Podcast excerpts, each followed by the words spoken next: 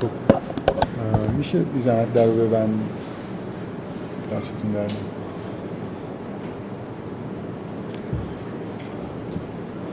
خب این پنجمین جلسه سوره قصص طبق معمول من چند تا موضوعی که از جلسات قبل مونده رو بهش اشاره می کنم موردایی که سوالی پیش اومده یا یه چیزی فراموش کردم بگم اون میگم بعد ادامه بخشی از سوره رو که نخوندیم و می‌خونیم و بعدم قرار شد که انشالله وقت میشه درباره کلیت سوره یه مقدار صحبت کنیم. من دفعه قبل یه دانشجویی بعد از جلسه یه تذکری به من داد که من یه اشتباهی کردم توی بحثی که درباره این مفهوم اشاره که به واژه غربی در داستان میشه مثلا ظاهرا توی حرفام نمی‌دونم یه چیزی گفتم که مثلا وحی غربیه نمی‌دونم. دقیقا یادم نیست چی گفتم ولی اون موقعی که ایشون گفت می‌دونستم که درست داره میگه. یعنی یه چیز این شکلی گفته بودم. بعد می‌خواستم یادآوری بکنم که چون قبلا احتمالا وقتی درباره سوره نور داشتم بحث می‌کردم این موضوع رو یا سوره مریم این موضوع رو مفصل در موردش صحبت کردم درباره این مفهوم شرقی و غربی توی قرآن. آیه مثلا اینجا اینه که و ما کنده به جانب الغربی از غزینا الی موسی الام اینکه چرا وحی؟ وقتی که به حضرت موسی داره وحی میشه واژه غربی. موسی در جانب غربیه ولی وقتی که مریم داره در واقع حضرت عیسی رو به دنیا میاره در جانب شرقیه. نکته این نیست که مرد غربیه یا وحی غربیه و زن شرقیه. درست برعکس. یعنی طبق اون بحثایی که تو سوره نور کردیم تو اون دو قطبی که در عالم وجود داره که مرد و زن هم تحت اون دوگانی که در اسما وجود داره توی دو تا قطب قرار می‌گیرن که اصطلاحا همین قطب شرقی و غربی بهش گفته میشه توی عرفان ما هم یه جوری وارد شده. مردی که تو قطب شرقیه و زن تو قطب غربی. ولی باردار شدن برای زن و این پدیده وحی برای مرد همراه با رسیدن به اون حالت تعادله. یعنی یه غربی که در واقع مریم برای اینکه باردار بشه بدون اینکه مردی دخالت بکنه در جانب شرقی قرار می‌گیره و موسا هم اینجا وقتی داره بهش وحی میشه در جانب غربیه. نه اینکه وحی غربیه یا من ظاهرا چیزی که گفتم معنیش این اینجوری برداشت می‌شد که مرد در قطب غربیه و وحی هم یه چیز غربیه درست برعکس. حضور مریم در ناحیه شرقی نشانی به تعادل رسیدنه که زمینه رو فراهم می‌کنه برای اینکه کلمه الهی رو در واقع دریافت بکنه به معنای زنانش. و موسا به عنوان یه موجود شرقی در جانب غربیه وقتی که در واقع آمادگی اینو پیدا می‌کنه که کلمه الهی رو به معنای مردانش یعنی وحی رو دریافت بکنه. این برای تذکری بود که یه نفر بعد از جلسه داد که فکر می‌کنم لازم بود که اصلاحش کنم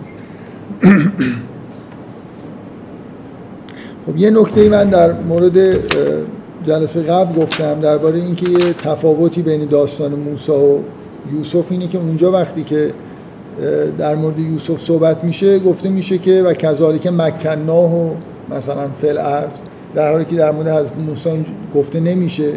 و دقیقا واقعیتش اینه که حضرت موسی هیچ وقت به در جایی در واقع آرام نگرفت. در حالی که حضرت یوسف اومد در مصر مستقر شد و خانوادهش رو هم آورد و بنی اسرائیل کلا تمکن پیدا کردن این نکته ای که باید اضافه بکنم اینه که شما در این کلمه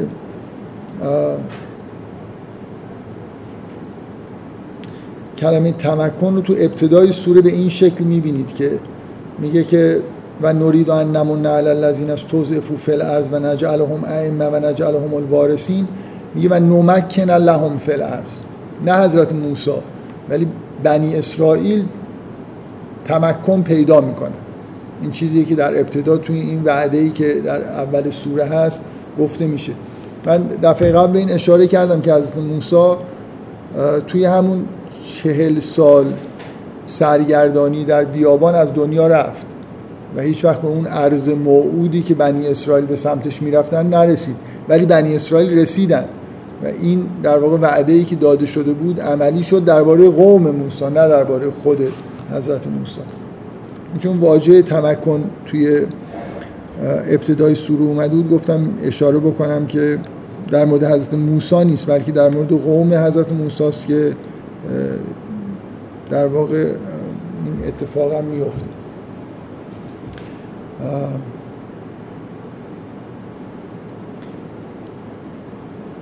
یه نکته دیگه درباره آها یکی دو تا سوال ایمیلی از من شده. من نمی‌دونم واقعا در مورد اینا بحث بکنم یا نه. یکی درباره این آیه انک لا تهدی من احببت ولکن الله یهدی من یشا و هو اعلم بالمهتدین. خب این این آیه اینجا بعد از اینکه گفته میشه که کسانی که آتیناهم کتاب ایمان میارن به رسالت پیامبر به قرآن ایمان میارن به دلیل اینکه در واقع حق رو تشخیص میدن. حالا من در مورد این آخر جلسه یه صحبت می‌کنم. آدم از این آیه چی می‌فهمه بعدش که انک لا تهدی من احببت ولکن الله یهدی من یشا اینکه اون کسایی که پیام این فقط اینجا نیست شما در خیلی جای قرآن رو می‌بینید. پیامبر یه محبت خاصی نسبت به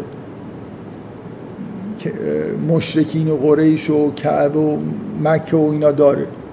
کسایی که بینشون بزرگ شده یعنی اینکه در قرآن شما تقریبا تنها موردی که پیامبر نه یک بار بارها به دلیل این ویژگی مورد اتاب قرار می‌گیره همینه دیگه که لعلک باخ اون نفسه که الله مثلا. یؤمن اینکه تو داری خودتو هلاک می‌کنی برای اینکه اینا ایمان نمیارن. یا عبس و تولا انجا اهل اعما که میگن ماجراش این بود که داشت با قریش مذاکره می‌کرد. اونا مثلا داشتن حرفا رو گوش می‌کردن پیامبر امیدوار بود شاید ایمان بیارن. یه مرد نابینایی اومد و پیامبر رو برگردان و مورد اعتاب قرار گرفت که اینه که احتمال داره هدایت بشه. مثلا مشغول شدن به اون آدمایی که پیامبر بهشون علاقه داره و دوست داره به شدت علاقه داره که اینا هدایت بشن. هم هدایت سران قریش نتیجهش اینه که همه قبایل ایمان میارن کما اینکه بعد از فتح مکه این اتفاق افتاد. همین که به پیامبر از بچگی بین این آدما بزرگ شده و پیامبر در واقع این اتاب ها همه شاید معطوف به اینی که پیامبر قلب خیلی رعوف و مهربانی داره با این آدما. از تصور اینکه این آدمایی که می‌شناسه مثلا در جهنم عذاب بشن و اینا شاید خیلی براش ناگواره. و بارها شما توی این تم رو توی قرآن می‌بینید که پیامبر برای خاطر اینا خودشو به زحمت میندازه یا غمگین میشه و یه جوری حالا مورد اعتاب ملایم یا گاهی اوقات یه خورده شدیدتر قرار می‌گیره که خیلی انگار نباید امید به هدایت اینا داشته باشه و این, این بعضی از مثلا کارهایی که می‌کنه شاید تحت تاثیر این احساسه. حتی واقعا کارهایی که می‌کنه نیست. من قبلا در مورد این بحث کردم که خیلی موضوع ظریفتر از اینه ولی بالاخره این مسئله در قرآن بارها مطرح شد. و خب من احساسم اینه که این آیا همینجا همین کار رو داره می‌کنه. کسانی دارن ایمان میارن که اوتول کتاب هستن. یه از اهل کتاب دارن ایمان میارن. از ایران یکی پا شده رفته اونجا ایمان آورده. می‌دونید اطرافیانشه که نگاه می‌کنه اونایی که قرار بود انگار ایمان بیارن یا دوست داشت ایمان بیارن نیستن دیگه. آیه هم بعد از اینکه میگه که اینایی که آتیناهم کتاب ایمان میارن میگه که انک لا تهدی من احببت. اونی که دوست داری رو هدایت نمی‌کنی ولکن الله یهدی من یشا خداوند اون کسی رو که بخواد هدایت می‌کنه. و هو اعلم بالمهتدین اینکه یه سوالی بود که این اینجا این آیه چی کار می‌کنه؟ فکر می‌کنم این آیه این کار می‌کنه. یه شاید بازی اتاب کوچکی درش هست که پیامبر دوست داره که یه آدمایی هدایت یعنی اگه مثلا حالا میگم شاید اون مقداری که از هدایت یه نفر خارجی از یه جای دیگه اومدن خوشحال میشه اگه یکی از این سران و قرش ایمان می آوردن بیشتر خوشحال می‌شد و این انگار خوب نیست. نمی‌دونم حالا شاید تعبیر خوبی نباشه. به هر حال این آیه به نظر میاد یه همچین معنایی داره. یه ایمیلی به من زده شد که یه حرف خیلی کل از این جهت خودش شک دارم که مطرحش بکنم یا نه. که اصلا ربطی به بحث این سوره نداشت. ولی من قبلا معمولا وقتی یه ایمیلی زده می‌شد ارتباطم نداشت اگه جواب مفصل می‌خواستم بدم یه جوری ابتدای جلسات این کارو می‌کردم. و الانم به نظرم میاد حداقل مطرح بکنم فقط یه به صورت اشاره. که سوال اینه که قبلا هم فکر می‌کنم این سوال توی کلاس پرسیده شده در موردش هم بحث شده. اینکه از یه همچین آیاتی بعضیا بوی جبر میشنون. اینکه خداوند یه در می‌خواد اونا رو هدایت می‌کنه یه درم نمی‌خواد هدایت نمی‌کنه. بعد اونایی که هدایت می‌کنه رو می‌بره بهش اونایی هم که خودش هدایت نکرده می‌بره جهنم. خب اینجا این چه کاریه بالاخره یه عده انگار حقشون ضایع شده. یعنی خدا مثلا چرا حسن رو هدایت کرد؟ مثلا تغییر رو هدایت نکرد. مثلا. خب این من قبل قبلا هم اینو توضیح دادم که وقتی میگه که هر جایی که شما در قرآن می‌خونید که مثلا لاکن الله یهدی من یشا یا خداوند هر کاری رو بخواد می‌کنه هر کسی رو بخواد هدایت می‌کنه هر کسی رو بخواد عذاب می‌کنه ما یه جوری شاید توی زبان محاوره وقتی همچین حرفی می‌زنیم معنیش اینه که هیچ منطقی نداره. من هر کاری دلم بخواد می‌کنم. من هر کی دلم بخواد هدایت می‌کنم. خب خداوند هر کی رو بخواد هدایت می‌کنه یعنی مثلا بعدا شما جای دیگه قرآن با تفصیل اینو می‌خونید. خداوند متقین رو می‌خواد هدایت بکنه هدایت می‌کنه. خداوند کیا رو می‌خواد هدایت بکنه؟ حسن و تقی و اینا نیستن. به اسم و رسم و نمی‌دونم فامیل و اینا نیست به صفت هاشونه خداوند می‌خواد متقین رو هدایت بکنه. هر کی تقوا داشته باشه هدایت میشه. خداوند اونایی که مثلا فرض کنید دوست دارن که پاک باشن رو دوست داره نه اینکه همینجوری خدا بگه من هر کی دلم می‌خواد دوست دارم دل خداوند هر چی دلش می‌خواد اینجوریه. بر اساس صفات نه بر اساس اینکه این طرف اسمش چیه یا نمی‌دونم کجا به دنیا اومده. در واقع چیزی که اینجا هم داره گفته میشه اینه خب اینا اینا یه ویژگی دارن که هدایت بهشون اثر می‌کنه. حق رو می‌شناسن آدمای متقی هستن آدمایی هستن که به هر حال کارهای خوبی کردن و خداوند می‌خواد که اینجور آدما هدایت بشن. و خدا نمی‌خواد اون آدمایی که آدمای ظالم هست. خداوند ظالمین رو میگه من هدایت نمی‌کنم. نمیگه من قریش رو هدایت نمی‌کنم یا فلان آدم رو هدایت نمی‌کنم. خدا کسی که گناه می‌کنه رو هدایت نمی‌کنه. اصلا کل این ماجرای بهش و جهنم اینه که خدا خداوند هر کسی رو به درگاه خودش راه نمیده. باید از یه مقدار در واقع انگار پاکیزگی برخوردار باشه. مثلا خدا ابلیس رو معمور کرده که همین آدما رو در واقع گمراه بکنه. خدا یه وسایل گمراهی فراهم کرده برای اون آدمایی که بدن نیان نزدیکش نشن اون آدمایی که خوبن نزدیکش بشن. معنی اینجور آیات اینه که ان الله یهدی من یشا اراده خداوند قرار گرفته برای اینکه اونایی که اخلاص دارن اونایی که تقوا دارن اونایی که کارهای خوب کردن اینا به سمتش بیان و اونایی که آدمای بدی هستن و بدکارن و ظلم کردن به سمتش نیان. در واقع اینجا نکته اینه که شاید اونایی که پیامبر خیلی دوست داره جز اونایی نیستن که واقعا خداوند می‌خواد هدایت بشن و قابلیت هدایت دارن. بنابراین این حب رو باید یه جوری پیغمبر کنترل بکنه بذاره کنار. بنابراین جبری به اون معنا اصلا از این آیه استنباط نمیشه. اینطوری نیست که همینجوری یه در خدا خلق کرده اونایی که اول اسمشون مثلا ب داره رو هدایت می‌کنه اونایی که اول اسمشون نون داره رو هدایت نمی‌کنه. اینجوری نیست که بگیم که یه چیز جبری اتفاق افتاده. بر اساس رفتارها و ویژگی ها منتها این سوال می‌تونه عمیق‌تر بشه که آقا ما رفتارهای ما نمی‌دونم ویژگی های ما هم خلاصه خدا به ما یه چیزی داده بود که ما یه نفر یه چیزای ژنتیکی داشت یه جایی به دنیا آمد آدم خوبی شد. یه عده‌ای هم مثلا فرض کنید یه مشکلاتی داشتن یه جای بدی به دنیا آمدن آدمای بدی شدن کارهای بدی کردن. این دیگه بحث جبر و اختیار دیگه یعنی اینکه بالاخره درک مسئله اختیار مسئله سختیه. خیلی که آدما میشینن فکر می‌کنن مخصوصا بر اساس مبانی علمی فکر می‌کنن که بر اساس مبانی علمی دارن فکر می‌کنن به جبر ممکنه برسن. احساس کنن که آره همه چیز نتیجه یه چیزای دترمینیستیکیه که اتفاق میفته توی دنیا بنابراین کلا دنیا یه چیز تعیین شده و جبریه. بنابراین عذاب و هدایت و عقاب و همه این چیزا میره زیر سوال. این دیگه واقعا بحث جبر و اختیار دیگه. به وضوح فکر می‌کنم که در قرآن مسئله اینه که شما انسان ها اختیار دارن در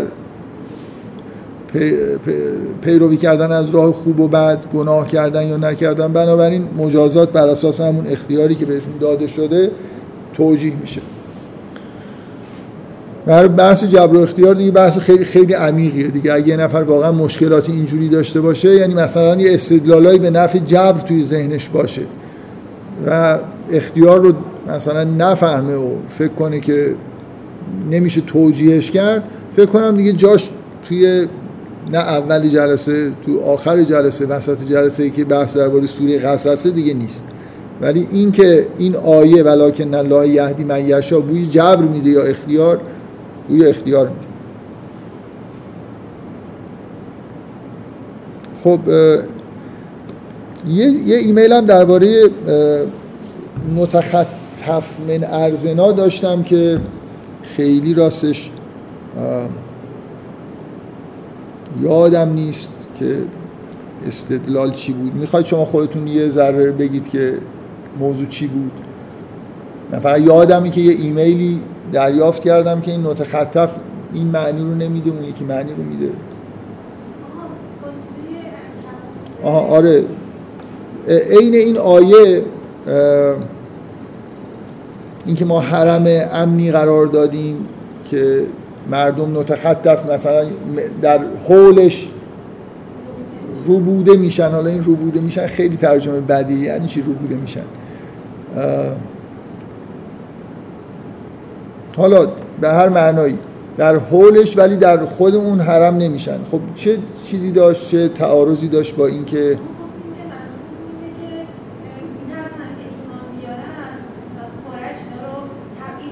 مثلا. خب معنی چیه؟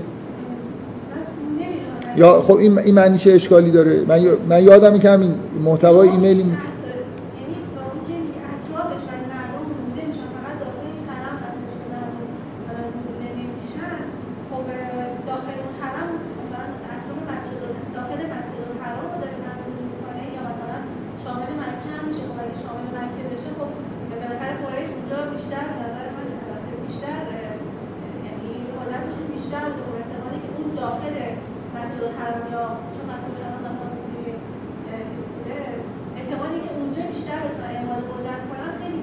آخه قریش به, قریش به این حرم ام احترام می‌ذاره.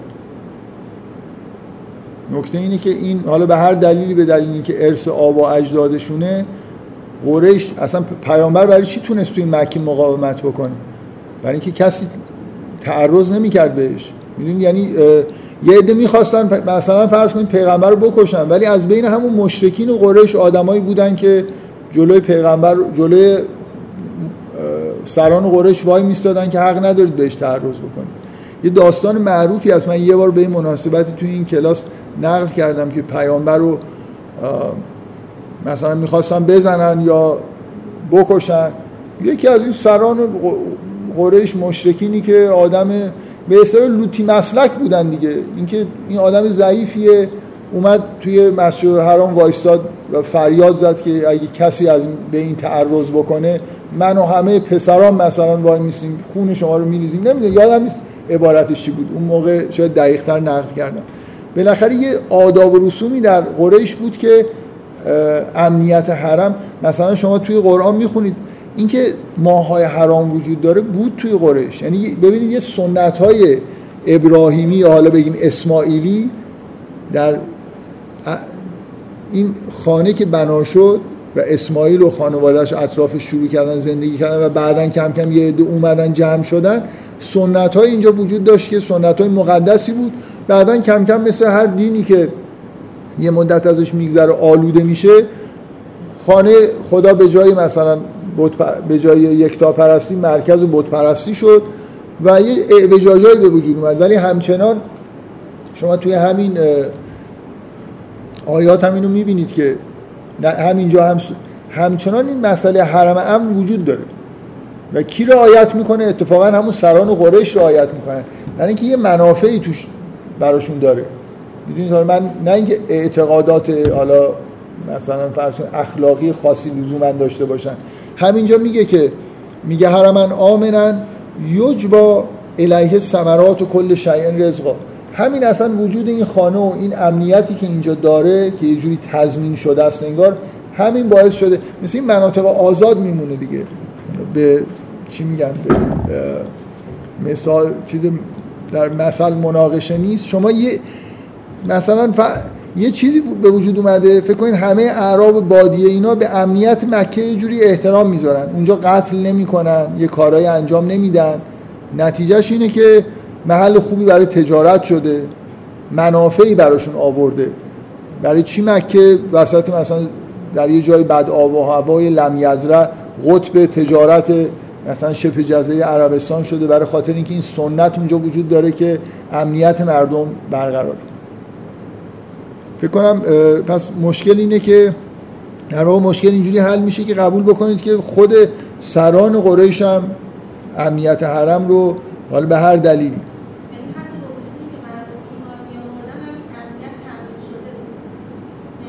خب خود می‌بینید شما می‌بینید پیغمبر و اطرافیانش و اینا رو نمی‌کشن دیگه. خیلی انگار کار سقیلیه که یه نفر رو که می‌خوان نابودش بکنن. ولی خیلی آخرش مثلا نمی‌دونم یه جوری اون توطئه‌ای که چیدن که یه کاری بکنن که همه قبایل نقش داشته باشن که کسی دیگه نتونه مثلا اعتراض بکنه که چرا کشتید. برای اینکه هر کسی خودش هم پاش گیر باشه مثلا بگن فلانی از قبیله تو هم بوده. یا آخرم گذاشتن اینا رفتن دیگه. یه چیزی این در داستانهای هجرت این هست که وقتی پیغمبر خارج شد آدم فرستادن که بین را بکشه پیغمبر. مثل اینکه تو راه دیگه اشکال نداشت. از بیرون مکه از یه جایی که میگذشتن رفتن بکشن دیگه. به نظر میاد تو قرآن هم این ثبت شده که این جایی که در غار هستن اینا نیومده بودن. حالا ممکنه مثلا مسئله این باشه که به مدینه نرسه ولی ظاهرا مسئله این بود که پیامبر و اطرافیانش رو خارج از مکه راحتتر می‌تونستن از بین ببرن. برای ترور پیامبر بعدا وقتی که توی مدینه ساکن شده بود آدم میفرستادن. اینجوری نبود که دیگه قتل پیامبر براشون حالت تابو داشته باشه. می‌خواستن اگه می‌شد شخصا خود پیامبر رو مثلا بکشن. ولی ماهای حرام اون منطقه حرام اینا محترم بود تا حدودی. حالا بالاخره همین چیز رو یه خورده کج و کرده بود.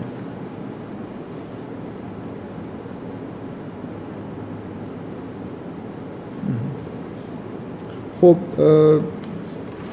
همین این قسمت آخرین جاهایی بود که از سوره خوندیم. من یه بخشایی که نخوندیم حدود یه قسمتی قبل از داستان قارون و یه قسمت هم کوتاهی در انتهای سوره بعد از داستان قارون رو بخونیم و بعدا برگردیم از اول درباره کل سوره صحبتی بکنیم خب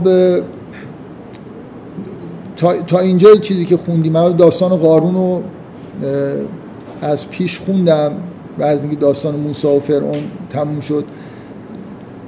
از اول سوره داستان موسی و فرعون رو خوندیم که می‌گفت که چجوری در واقع موسی حفظ شد و اومد و فرعون و یه عده از اطرافیانش غرق شدن و از بین رفتن و بنی اسرائیل نجات پیدا کردن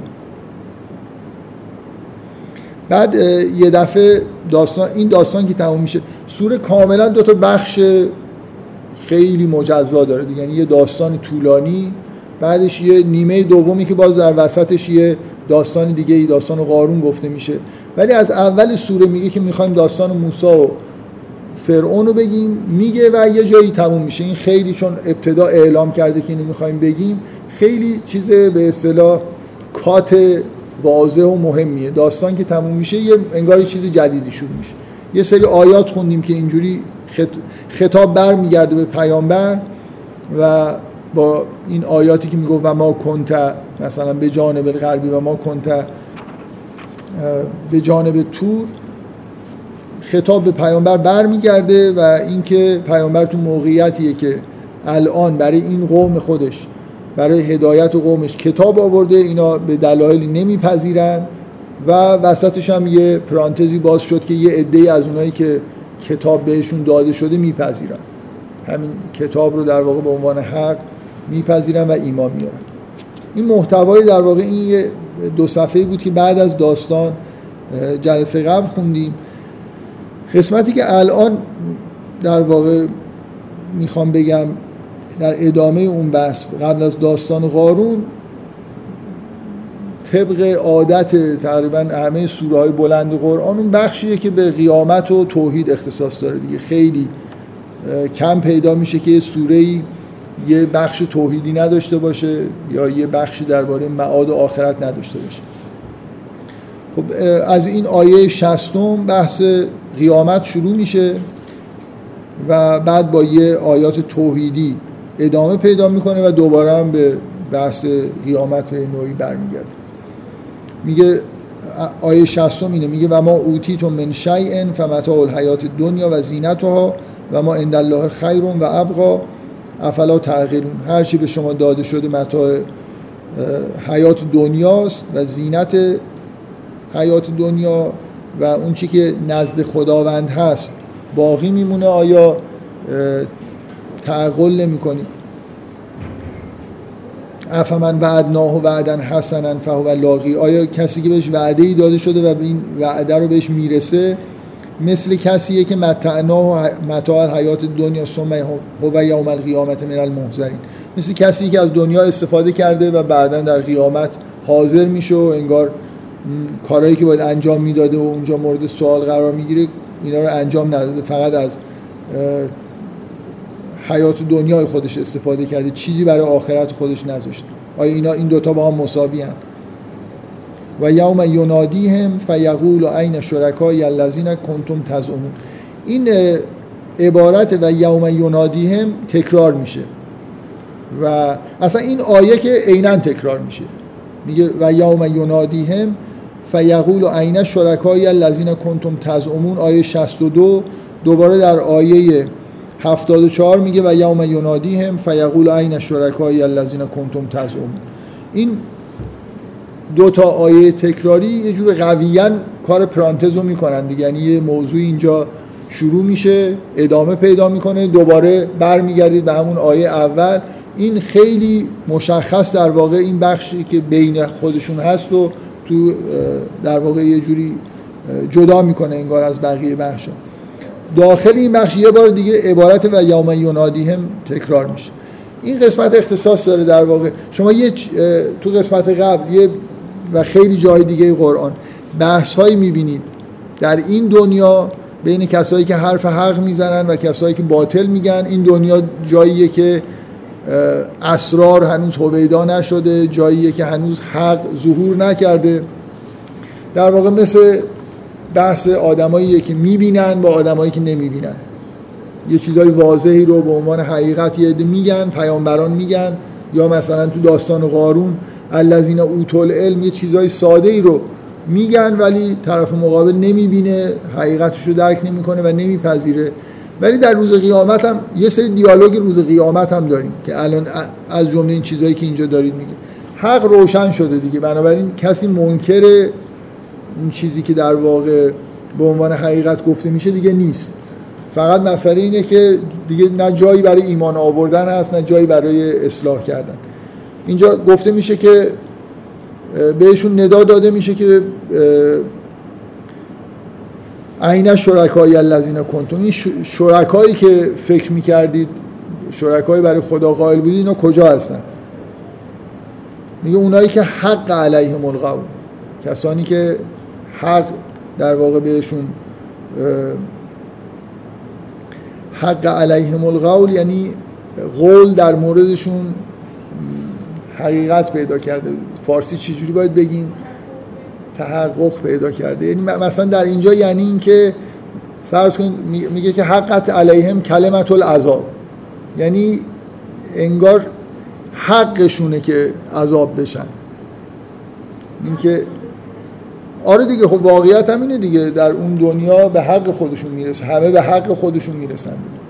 این حق علیه علیهم القول هم همینجوری باید ترجمه بشه. انگار اون چیزی که گفته شده بود در موردشون تحقق پیدا کرده و بهش رسیدن حقشون. میگن ربنا هؤلاء این جای دیگه هم اومده. اینا شکایت می‌کنن که یه کسایی بودن ما رو گمراه کردن و تبرعنا الیک. ما از اینا تبری میجوییم. این اگه داستان مسافرون یادتون باشه آخرش یه عبارت یه مقدار عجیب هست. میگه که آل فرعون رو اینا رو جعلناهم ائمتا یدعون الی النار. میگه اینا رو و جعلناهم ائمتا یدعون الی النار و یوم القیامت لا ینصرون.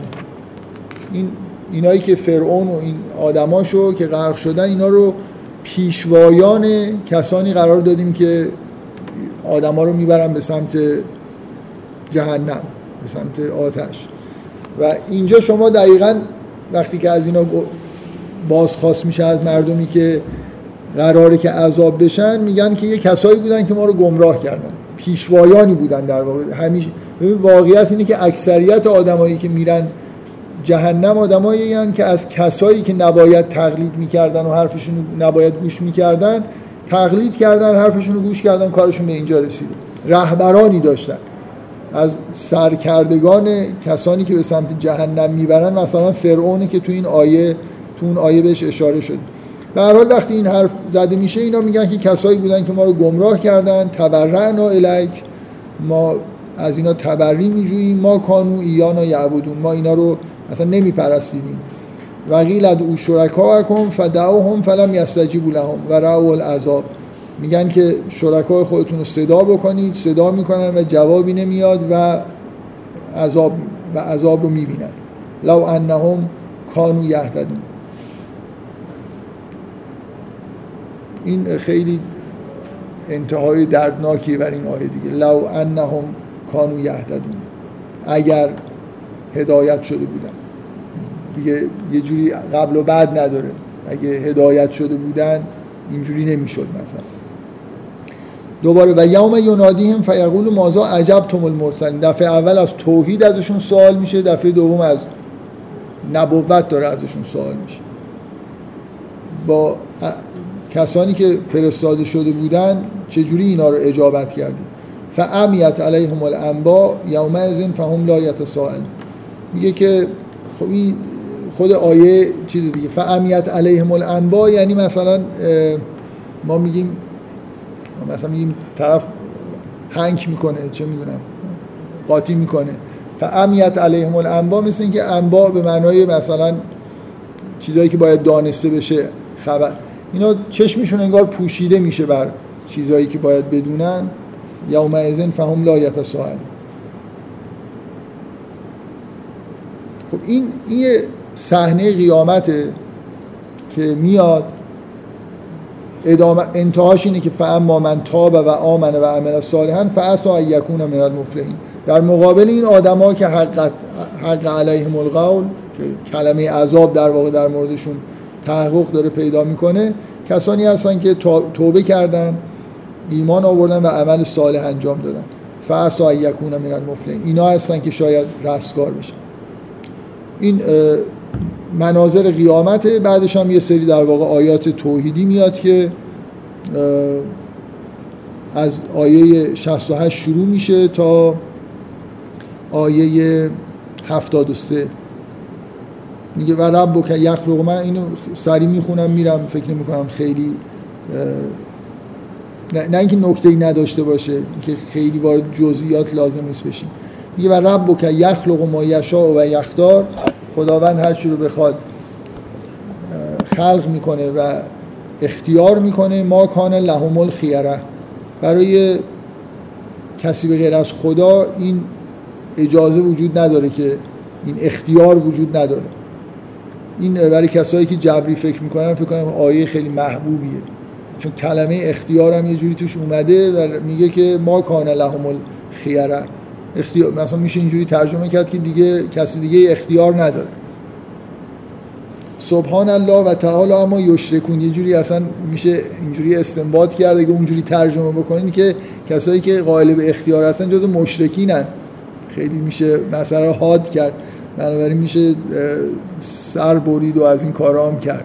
هر کی بگه که من واقعا قبول کنید که جا نداره که وارد این بحث بشم. به هر حال این اختیار بشر جز به بدیهیات توی قرآنه و اینجا ربطی به این نداره که مردم از خودشون اختیار دارن یا نه. و رب که یعلم ما تکنو صدورهم و ما یعلنون و خود پروردگارتون می‌دونه که چه چیزایی در سینه هاشون هست و چه چیزایی رو آشکار می‌کنن. دیگه آیات توحیدی خیلی خالص و هو الله لا اله الا هو له الحمد فی الاولا و الاخره. و له الحکم و الیه ترجعون. قل ارایتم ان جعل الله علیکم اللیل سرمدا الی یوم القیامه من اله غیر الله یاتیکم بزیا این یه تیپ آیات در واقع بیان آیات توحیدی که تو قرآن جاهای مختلف می‌بینید که اگه یکی از این نعمت ها اگر آب یه روزی همه آبها در زمین فرو برن کیه که برای شما آب بیاره؟ میگه اگر یه روزی یه شبی چیز بشه جاودانه بشه روز نیاد.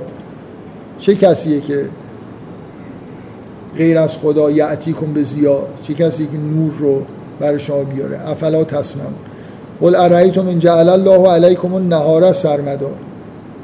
اگه روز جاودانه بشه الی یوم القیامه من اله غیر الله. یعتیکم به لیل تسکنون فی. چه کسی به غیر از خداست که بتونه شب رو بیاره که درش آرامش پیدا بکنه؟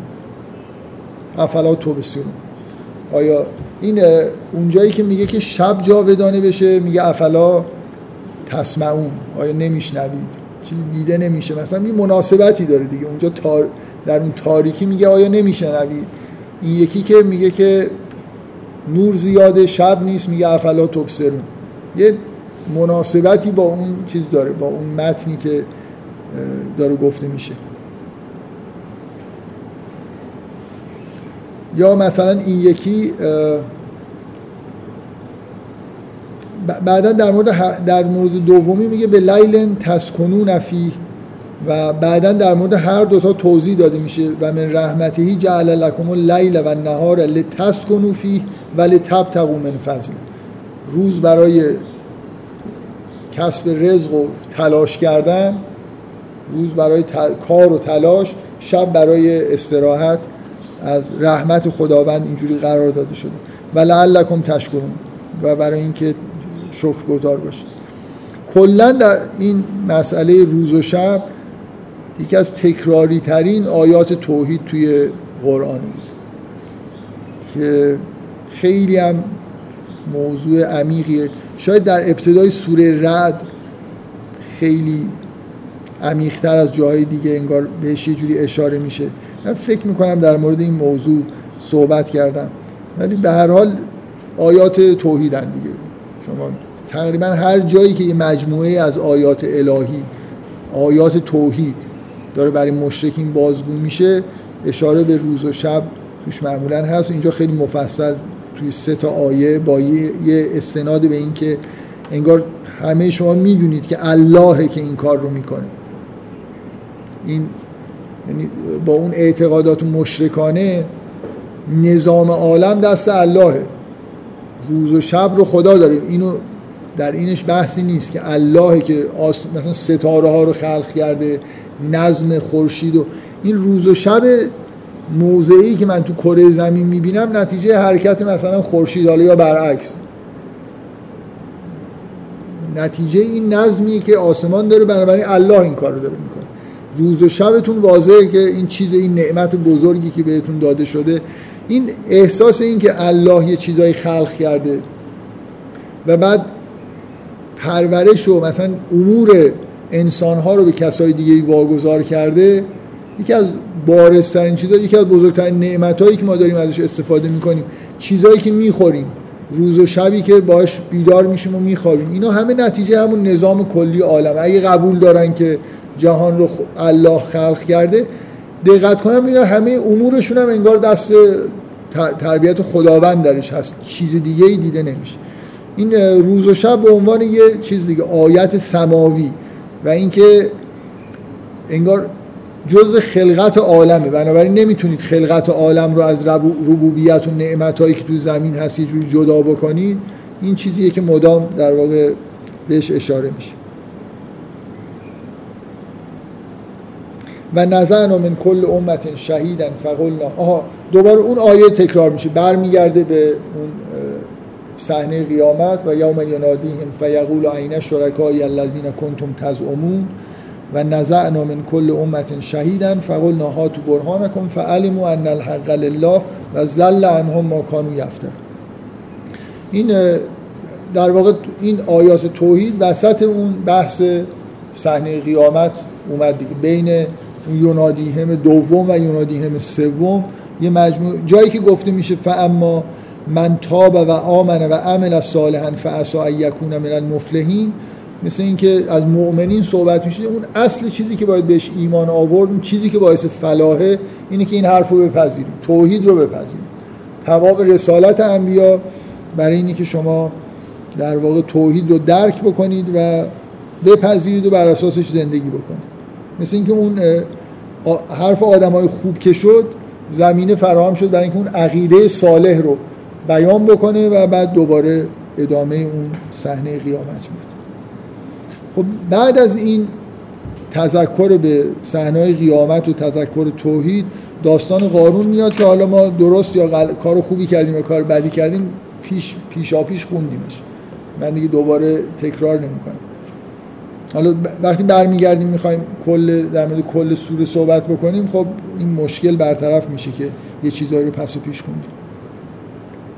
یعنی یه خورده مثلا در مورد اینکه این داستانه چرا اینجا اومد من باید سعی کنم این توضیحی داشته باشم که این داستان چرا از داستان مسافر اون جداست. بینش بحثایی میشه این داستان میاد و بعد دوباره یه قطعی در پایان سوره هست. داستان قارون که تموم میشه این آیه رو من قبلا خوندم حالا دوباره می‌خونم به عنوان شروع در واقع بخش پایانی سوره. میگه تلکت دارالآخره بعد از اینکه قارون از بین میره و اون آدما میان ابراز پشیمانی می‌کنن از حرفایی که زدن. آرزو داشتن مثل قارون باشن. میگه تلکت دارالآخره نجعلها للذین لا یریدون علوا فی الارض ولا فسادا والعاقبت للمتقین. من یه بار این بحث رو کردم که شما وقتی داستان داره داستان مسافر اون داره تموم میشه یه جور بازگشت به ابتدای داستان داریم. لوکیشن دریا میاد و بعد این کلمه ائمه دوباره تکرار میشه که اون آیه اولی که گفته بود که مثل اینا یه جور چیز دیگه مثل اینکه واقعا انگار یه پرانتزی باز شده این بر داره بسته میشه. یه حسی از اینکه پرانت... این پرانتزی از کجا باز شده که اینجا بسته میشه؟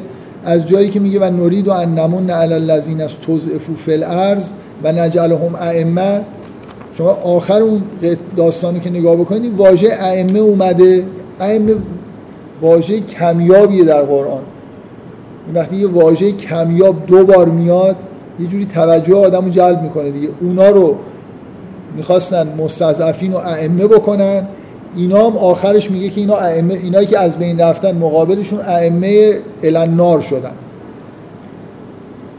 این یه جوری این انتها رو به اون آیه اول برمیگردونه و صحنه غرق شد. اینکه اینا میرن در دریا میگه که فاخذناه و جنوده فنبذناهم فی الیم. اینم باز دوباره یه جوری این قبل از اون آیه است برمیگرده به یه خورده بعدتر اون مثل دو تا پرانتزی که اون پرانتز اولیه با اون آخریه می‌خوره پرانتز دومی هم یه خورده قبلتر بسته شده. اینکه این صحنه دریا یه جوری دیگه ای اول داستان خود متن داستان موسی با یه دریا شروع شد انتهای داستان فرعون و موسی با دریا تموم میشه. حالا اینجا واقعا یه پرانتز دیگه بسته میشه. میگه تل، تلکت دار الاخره نجعلها للذین لا یریدون علوا فی الارض ولا فسادا. نمیشه آدم یاد این نیفته که قبل از پرانتز اولیه یه آیه بود یه پرانتز دیگه باز, باز شد. گفت ان فرعون علا فی الارض.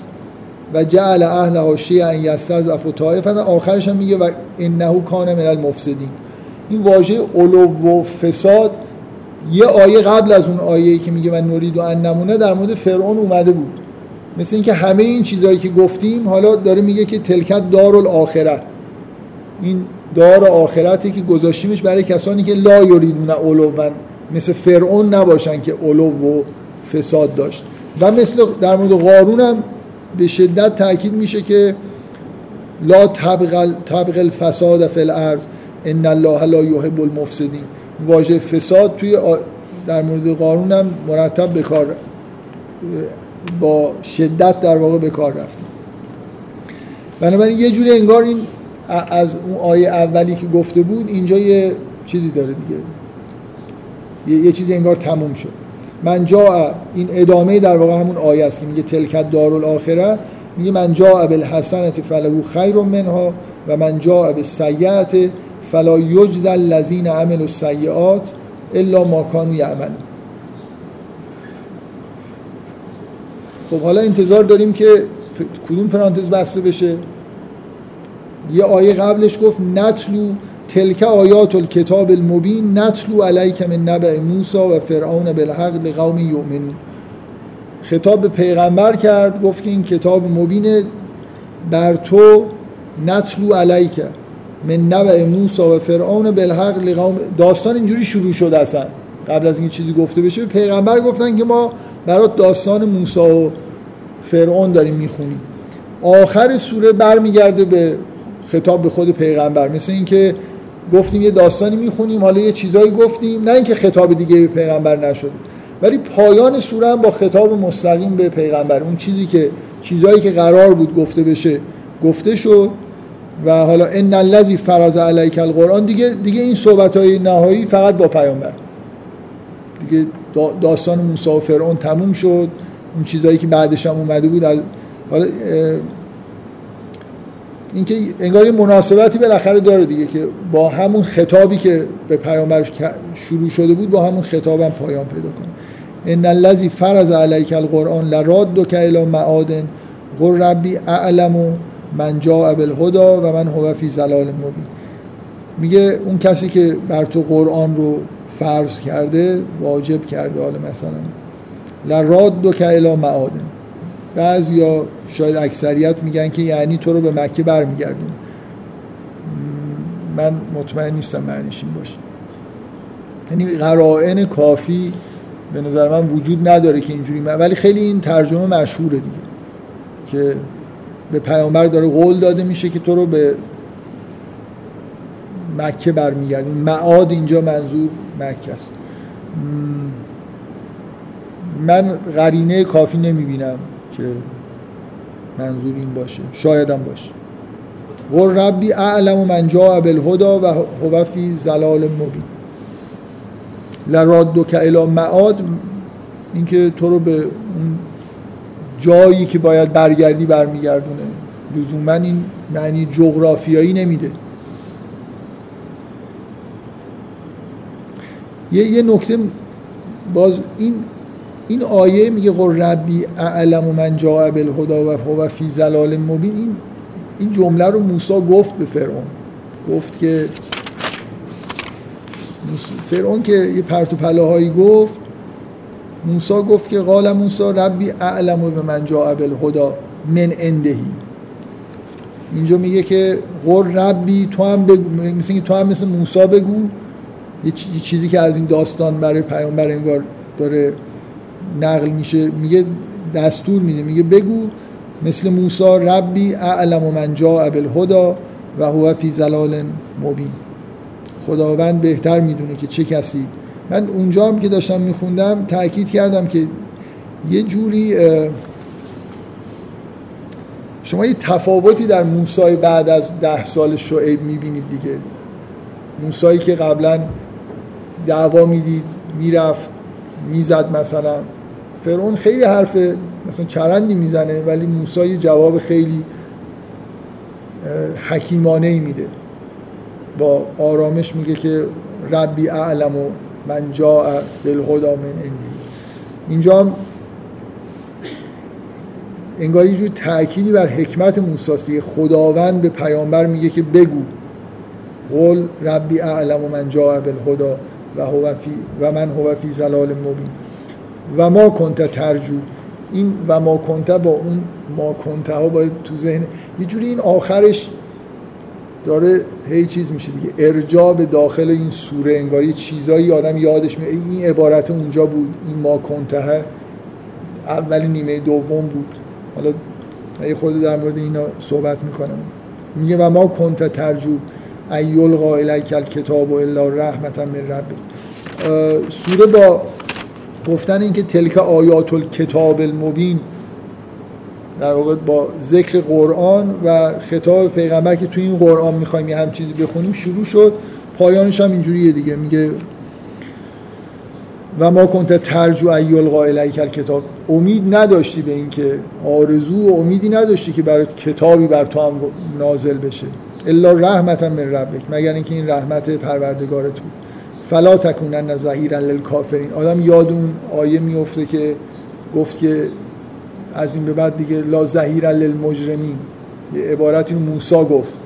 گفت که بعد اینکه اون توبه کرد گفت که من اینجوری عهد می‌کنم که دیگه ظهیر مجرمین نباشم. باز مشابهش میگه که میگه فلا تکونن. خطاب میشه به پیامبر فلا تکونن ظهیر للکافرین. یه جوری برای پیامبر ترساننده نیست این نمی‌دونم یه خورده آدم روش نمیشه بگه خودتون رو بذارید جای پیغمبر. خودمون رو بذاریم جای پیغمبر. در بدترین لحظه زندگی موسی این جمله گفته شده.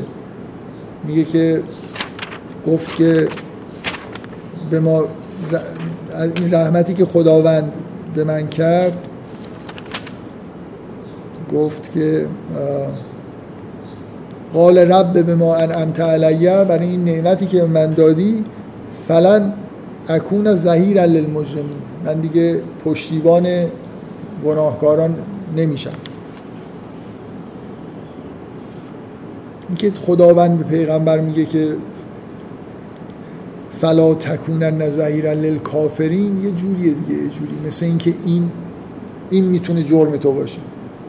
مثل اون جرمی که موسی مرتکب شد. خیلی یه همین تداعیه بیشتر از خود صرف این آیه آدم رو میترسونه. پیامبر رو میترسونه. ولا یسدن نکه ان آیات الله بعد از انزلت الک این همون اتا... اون چیز است دیگه. اینکه پیامبر آیاتی نازل میشه. مثل اینکه فرض کنید درباره عذاب کاف اون چیزاییه که پیامبر ازش مثل من بحثی که تو سوره یونس کردم که اصلا یه کلا مشکل رسالت پیامبر اینه که پیامبر خیلی از نظر عاطفی انگار تحت فشاره. دوست داره انگار همه بخشیده بشن ولی آیاتی هست که حرف از عذاب داره می‌زنه. گاهی از افراد خاصی انگار مورد چیز مستاق آیه هستن و اینا همه پیامبر رو محزون می‌کنه و بارها این در قرآن تکرار شده که مواظب این باش که یه بار مثلا انگار این عدم تمایل تمایلی که داری به اینکه اینا عذاب بشن یه جوری مانع از این نشه که رسالت تو خوب انجام بده. ولا یسدن نکن آیات الله بعد از انزلت الک و الی ربک ولا تکونن من المشرکین. از مشرکین نباش. ولا تدعو مع الله اله آخر.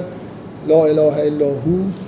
کل شیء حالکن الا وجهه له الحکم و الیه ترجع دیگه با یه آیه که این اینا همه اجزای این آیه معروفن دیگه. سردر مسجدا می نویسن ولا مع الله الها آخر. لا اله الا هو کل شیء حال کن الا وجهه. میگن به مرحوم شهیدی ایشونو دعوت کردن که شرکت بکنه در مراسم چهره ماندگار. ایشون قبول نکرد و این آیه رو نوشت گفت کل شیء حال کن الا وجهه فقط چهره ماندگار این آیه میگه تنها چهره ماندگار خداونده. ما چهره ماندگار نمی‌خواست بیاد حالا بالاخره با یه مقدار شیطنت و شوخ طبیعی شاید این آیه رو فرستاد که واقعا ترجمه این آیه همینه دیگه. میگه کل شیء حال کن الا وجهه انگار فقط چهره ماندگار فقط چهره خداست وجه خداست که میمونه. چهره ماندگار نداریم. حالا کل له الحکم و الیه ترجم. برای خداوند حکمه و به سمتش باز میگرد خب من یه مقداری وقت دارم که یه دور برگردیم از اول سوره. این قطعه هایی که خوندیم و یه جوری کنار همدیگه سعی کنیم بذاریم و یه چیزی که از کلیت سوره میشه فهمید و در موردش بحث بفرمایید.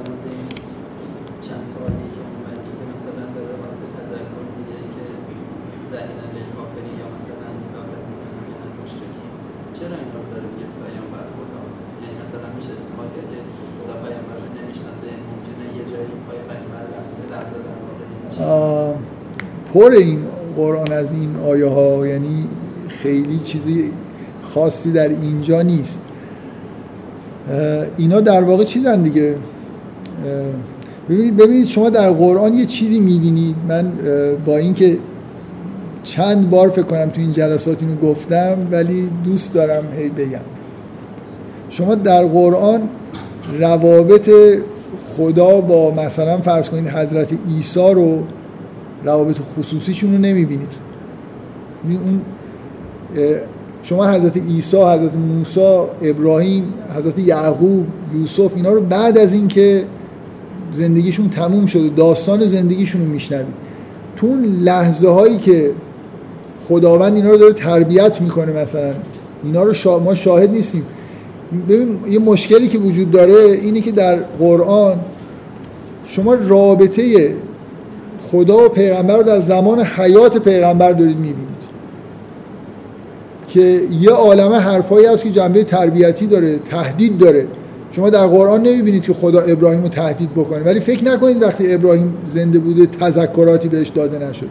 که پاتو داری یه کمی اینور می‌ذاری اونور نرو. اینا میلیمتری من بارها اینو این آیه رو خوندم و فکر نکنید که حرف اینه که پیغمبری خطایی مثلا می‌کنه حرف اشتباهی می‌زنه.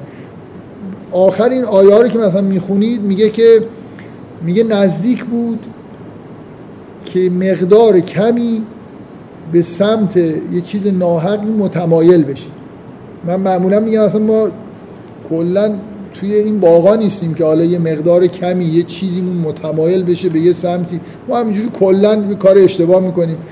خیلی چیز دیگه. پیامبر مثل اینکه یه لبه تیغی وایستاده و قراره که یک ذره این ور اونور نشه.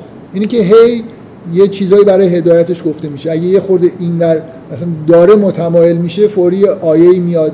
حالا ممکنه خیلی چیزا هم هست که ما تو قرآن منعکس نشده. اینا جنبه تربیتی داره. برای همه انبیا بوده. متاسفانه این چیزی که میگم من دوست دارم هی بگم یه این چیزا رو که می‌بینن احساس می‌کنن بابا ابراهیم و حضرت عیسی و اینا آدمای خیلی سطح بالایی بودن. پیغمبر ما همش داره اشتباه می‌کنه. خدا میگه این کارو نکن اون کارو نکن. چرا اینجوری کردی؟ نکنه مشرک بشی. در مورد ابراهیم هر جا کلمه ابراهیم میاد میگه و ما کان من المشرکین که حالت مدح داره. در مورد پیغمبر کمتر مدح می‌بینید. بیشتر اتاب و تربیت می‌بینید. این علتش اینه که رابطه خاص در واقع خدا با پیغمبر در مورد این پیامبره که ما داریم اون رابطه ربوبی خدا و پیغمبر رو می‌بینیم در مورد بقیه پیامبر رو نمی‌بینیم. به ابراهیم هم مطمئن باشید که تذکراتی داده می‌شد نکنه. مثلا کافی یک ذره در ناخداگاهش یه چیزی بجنبه که همونجا مثلا یه چیزی گفته میشه که این از بین بره. بالاخره موندن روی اون لبه تیر زحمت داره دیگه و خداوند کمک می‌کنه. بنابراین شما اصلا اینجوری استنباط نکنید که پیامبری چیزی نسبت به انبیای دیگه شأن واقعا من دیدم آدمایی که قرآن می‌خونن این احساس بهشون دست میده انگار شأن پیامبر ما برخلاف اون که در افکار عمومی گفته میشه از پیامبران دیگه پایین تره برای اینکه هی مورد اتاب هی گفته میشه که عبسه و تولا انجا و اصلا خدا انگار باش قهر کرده. این قهر, کردن و اتاب و اینا در مورد همه پیامبران قطعا بوده و منتها ما اونا رو داستانشون رو در حین اینکه وحی داره کتاب نازل میشه نمی‌بینیم. انگار چیزشون رو می‌بینیم. بعد زندگیشون رو می‌بینیم بعد از اینکه تموم شده و به خیر و خوشی. ولی کسی که چون ما اختیار داریم در زمان حیاتمون هر کسی بالاخره امکان اشتباه داره. حالا اشتباه در مورد پیامبران اینکه شما ممکنه بگید که اگه پیامبر بلغزن بالاخره خداوند نگهش میداره. ولی قرار نیست که بلغزه و خداوند نگهش داره. قراری که خودش روی همون لبه تیغ بتونه تا آخرش بره مشابه این مسئله رابطه بین خداوند با بنی اسرائیل. اعتابایی که و ایرادگیریایی که از خداوند نسبت بنی اسرائیل هست یه در به این نتیجه میرسونه که این بنی اسرائیل عجب پدر هایی بودن مثلا.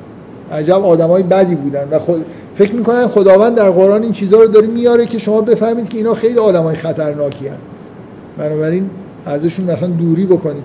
در حالی که هر کسی می‌دونه که اینا قوم برگزیده خدا از بین همه این اقوامی که در عالم بود اینا رو برگزید برای اینکه رسالت خودش رو در میانشون بذاره کتاب بهشون بده شریعت خدا رو اینا موحدای این عالم بودن. انگار یه نماینده خدا در بین همه اقوام بودن.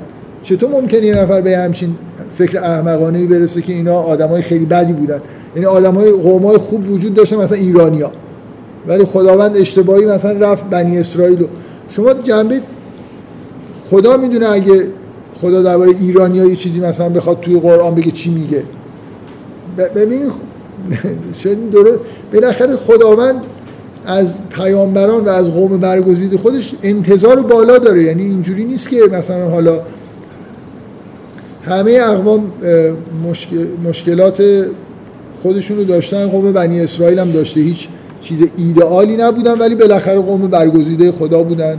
رسما در قرآن میگه که فضل بهشون فضیلت دادن نسبت به عالمین. نسبت به همه جهانیان خداوند به اینا فضیلت داد.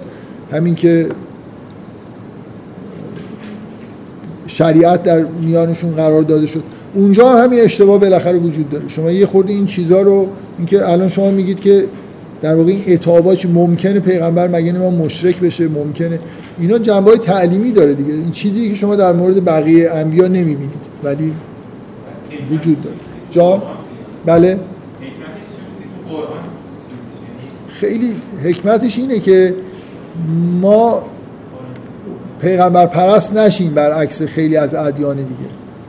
حکمت در قرآن اینقدر چیزایی در مورد پیغمبر گفته شده که آخرش هم مثلا می‌بینید علی پرست شدن ولی پیغمبر یعنی قرآن اجازه اینو نداد که از پیغمبر یه بوتی ساخته بشه که جا داشت دیگه بالاخره شما اگه این آیه ها نبود و گاهی می‌بینید اصلا واقعا حکمت این که یه سری مسائل خصوصی پیغمبر در قرآن مطرح میشه اینه که فکر نکنید فرشته از آسمون اومده.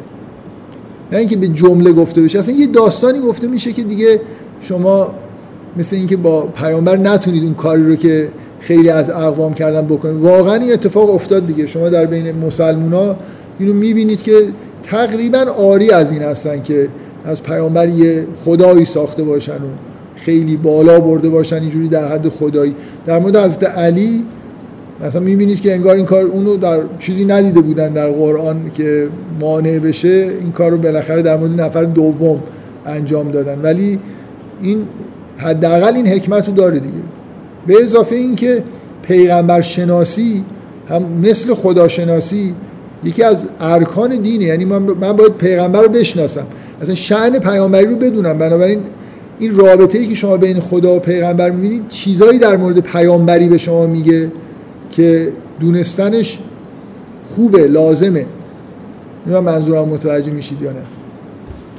شما پیامبر رو در حال پیامبری کردن در ارتباطش با خدا می‌بینید. یه جاهای اوج وحشتناکی وجود داره که آدم مات میمونه و یه جاهایی هم تذکرات اینجوری که نشون دهنده اینه که بالاخره انگار امکان لغزش برای پیامبران هست.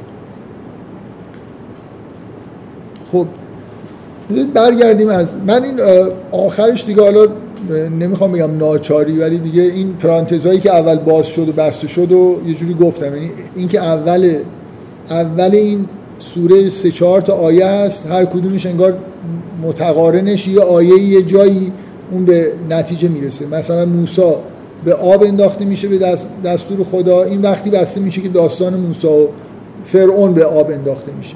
گفته میشه که اینا رو می‌خوایم ائمه قرار بدیم اونا ائمه نار میشن. و گفته میشه که فرعون علا ارز و از مفسدین یه آیه میاد میگه که این دار آخرت رو گذاشتیم برای اونایی که اینجوری نیستن. مثل اینکه بالاخره یه جوری این چیز دیگه یه قطعه هایی رو تو در تو داره نشون میده که این از اینجا شروع شد اونجا تموم شد و یه راهنمایی این شکلی برای فهم سوره بالاخره توش هست. میگه که بالاخره سوره اینجوری شروع شد که با اشاره به کتاب و خطاب پیامبر که داستان موسی و فرعون قرار برات روایت بکنیم بالحق لقوم یومنون برای کسانی که ایمان آوردن.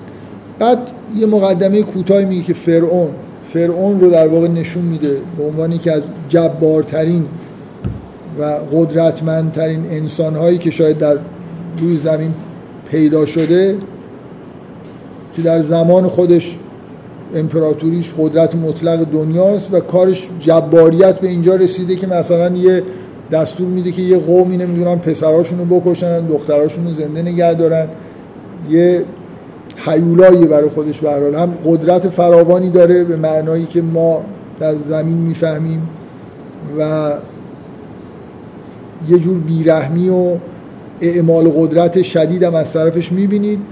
اینو ذکر می‌کنه و میگه که اراده خداوند در این قرار گرفته که این کسایی که بهشون ظلم می‌شد رو نجات بده و پیشوا قرار بده. و داستان من اینو قبلا گفتم داستان مسافرون با این مقدمه شروع میشه. شما انتظار دارید که داستانی بشنوید که بر علیه فرعون به هر حال این قوم واقعا اگه داستان ما ندونیم فکر می‌کنیم که بالاخره این قوم باید بر علیه این فرعون قیام بکنن و یه کاری بکنن فرعون مثلا شکست بدن. در حالی که به شدت داستان فردیه داستان موسی و فرعون یعنی خداوند این اراده ای که کرده یه موجود کوچیکی رو خلق می‌کنه در نهایت ضعف. و اینو میگه که طی مراحلی چجوری بزرگش کردیم فرستادیم و فرعون نابود شد.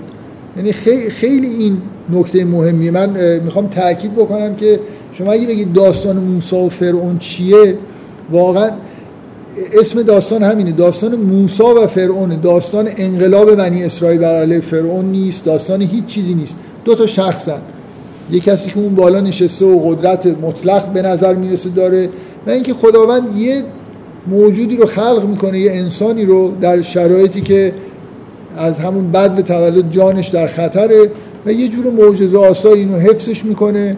نهایتا میرسونه ازش از نظر تربیتی به جایی که بهش وحی میشه و با معجزاتش میاد و با معجزاتش فرعون رو نابود می‌کنه. بدون اینکه بنی اسرائیل هم اینجا تماشاگرن. هیچ کسی انگار هیچ کاری نمی‌کنه. هیچ کسی با فرعون کار نداره. به غیر از اینکه خداوند انگار میگه نورید و ان خود خداوند با خلق موسی اینا کلا لشکرشون دو نفره دیگه. یه تنها بود گفت هارون هم بیاد. گفتم باشه هارون دو نفری با هم دیگه رفتن. کل این اتفاقایی که میفته در واقع داستان مقابله موسی و فرعون یه داستان اینی که خداوند با یک نفر با یه موجود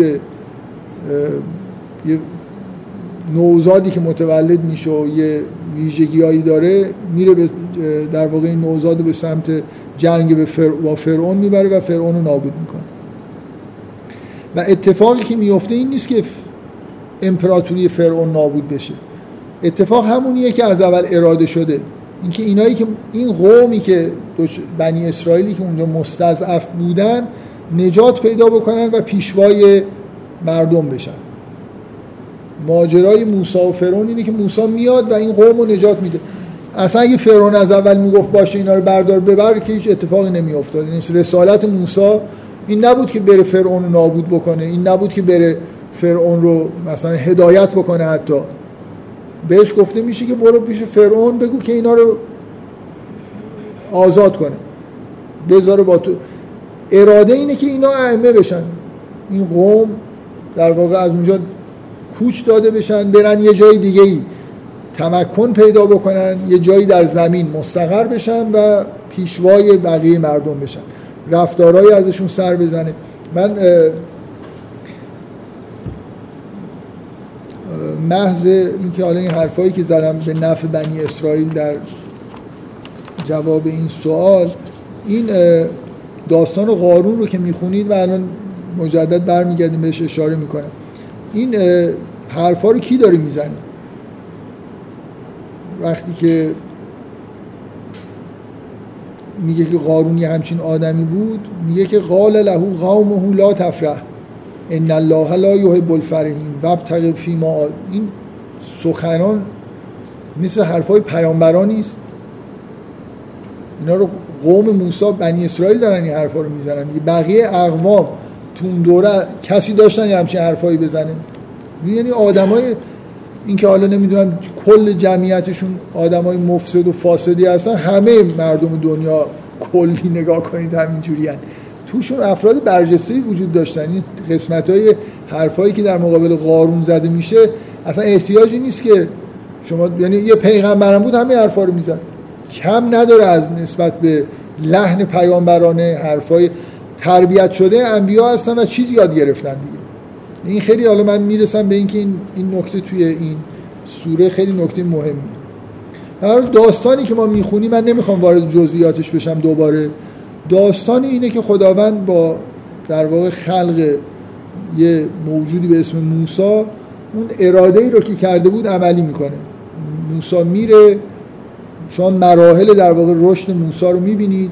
شما داستان با یه نوزاد کوچیکیه که بیدفاعی که توی موقعیت خطرناکی توی یه سبدی روی آب داره میره این آب این سبد رو انگار می‌بره به مرکز فرماندهی فرعون ببخشید بگم مثل اینکه مثل واقعا مثل یه ویروسی که وارد یه سلولی میشه یه چیزی به این کوچیکی وارد میشه و کل اون سیستم رو انگار یه جوری به هم می‌زنه.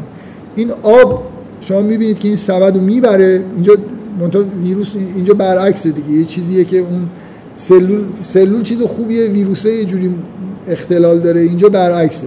یه موجود در واقع مقدسیه که وارد یه سیستم خرابی میشه و اینو اصلا میپاشه.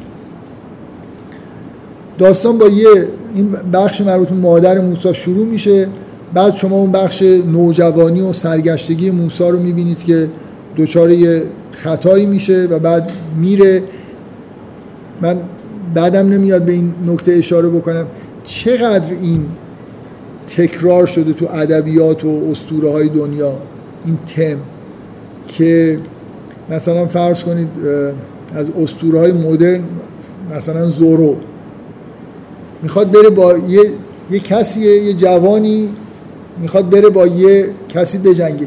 یه استادی پیدا می‌کنه یه مدت. این پاندای کنگفوکار هم همینجوریه. چند تا چند صد تا میشه اسم برد که این تم توش وجود داره. یه کسی قرار یه کار بزرگی انجام بده لازمه که بره پیش یه استاد. یه نفر یه گوشه هست شاگردی هم مثلا نداره. میره پیش اون یه مدتی ده سال موسی رفته پیش شعیب و یه آدم دیگه ای برمیگرده. نباید این پاندای آخه خیلی این حالت فکر کنم تو اون انیمیشن قویه که یه آدم گوش، گوشگیری هست که این مثلا میره پیشش یه اسراری یاد می‌گیره. موسی واقعا این, این تم یه تم استورهی خیلی چیز دیگه. آره یه عده میگن که اینو به عنوان نقص نگاه می‌کنن که داستانهای قرآن هم با اسطوره ها چیز داره. نیست, نیست فکر می‌کنن که اسطوره های چیزهای خرافی و علکی و ایناست.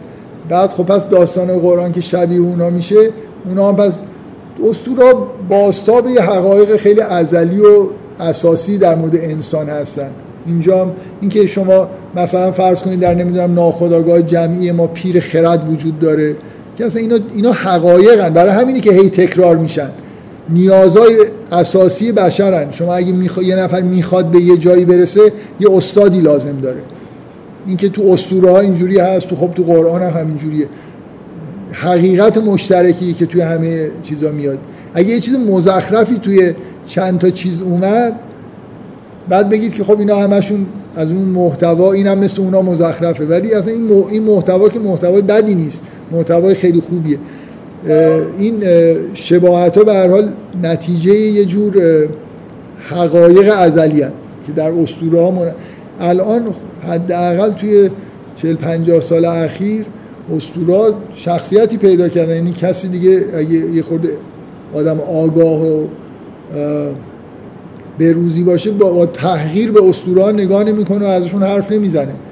منبع مهمی برای درک نیازهای انسان هستن. خیلی چیزهایی که اسطورهای هر ملتی نشان دهنده شخصیت و نیازهای اساسی اون ملتن.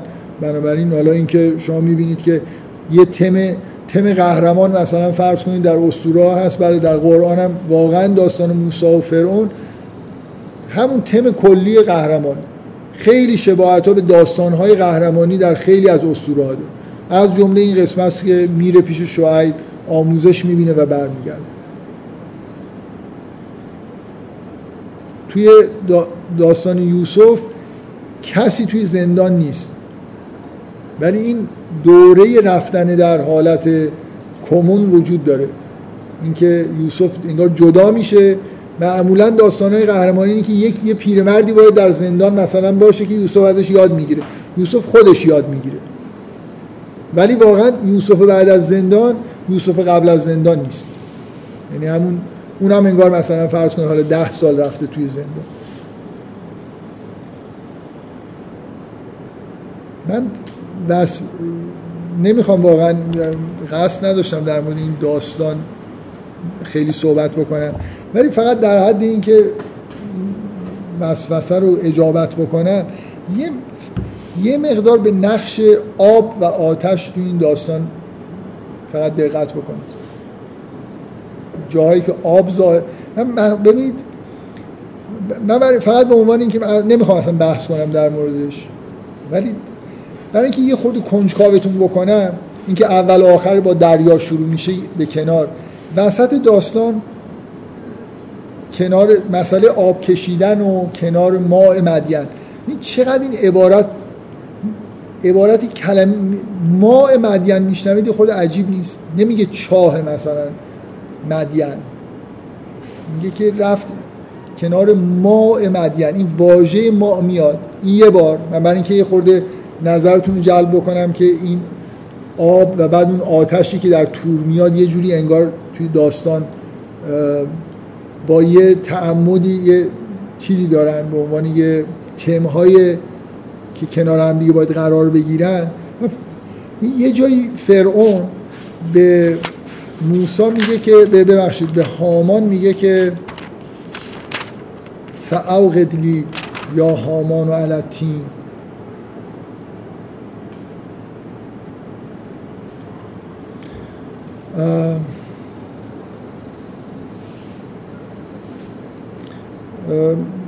گفت یا ایها الملو ما علمت لکم من اله غیری فاوقد لی یا هامان و علتین فجعل لی سرح لعلی واژه آتش هست شده میگه فاوقد لی می‌خوام بگم این درست برعکس اونجا که می‌شد کلمه آب نیاد اینجا جایی بود که نرمال ممکن بود شما بگید کلمه آتش باید بیاد ولی نیومده اینه که آدم یه خورده کنجکاو میشه که به این آبهایی که در این داستان اومدن ذکر شدن و به اون آتشی که مثلا در اونجا هست یه نگاهی بکنه. فکر کنم از این چی میگن تفسیرای archetypal خوب میشه ارائه کرد.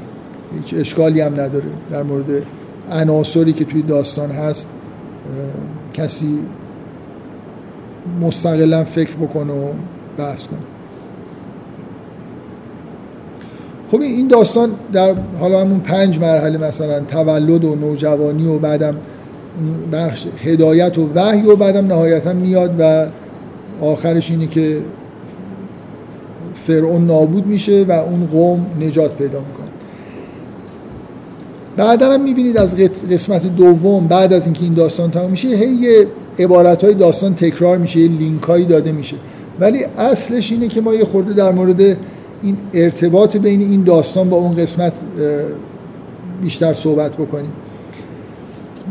من معمولا خیلی وقتا این سوال رو تو این جلسات این شکلی که در مورد یه سوره صحبت می‌کنیم می‌پرسم. اگه داستان آخر داستان فرعون تموم می‌شد سوره چی کم داشت؟ شما داست... گفت که می‌خوایم داستان موسی و فرعون رو بگیم. داستان موسی و فرعون گفته شد. پایان داستانم اینه که فاخذناه و جنود او فنبذناهم فلیم فنظر کیف کان عاقبت الظالمین. فرض کنید همین جاها حالا یه خورده چهار تا آیه بعد داستان تموم بشه. خود داستان یه چیز خیلی واضحی کم داره. شما این داستان اگه همینجوری بگید و تموم بشه واقعا یه احساسی ممکنه به یه نفر که فرض کنید خیلی با فرهنگ قرآن آشنا نیست.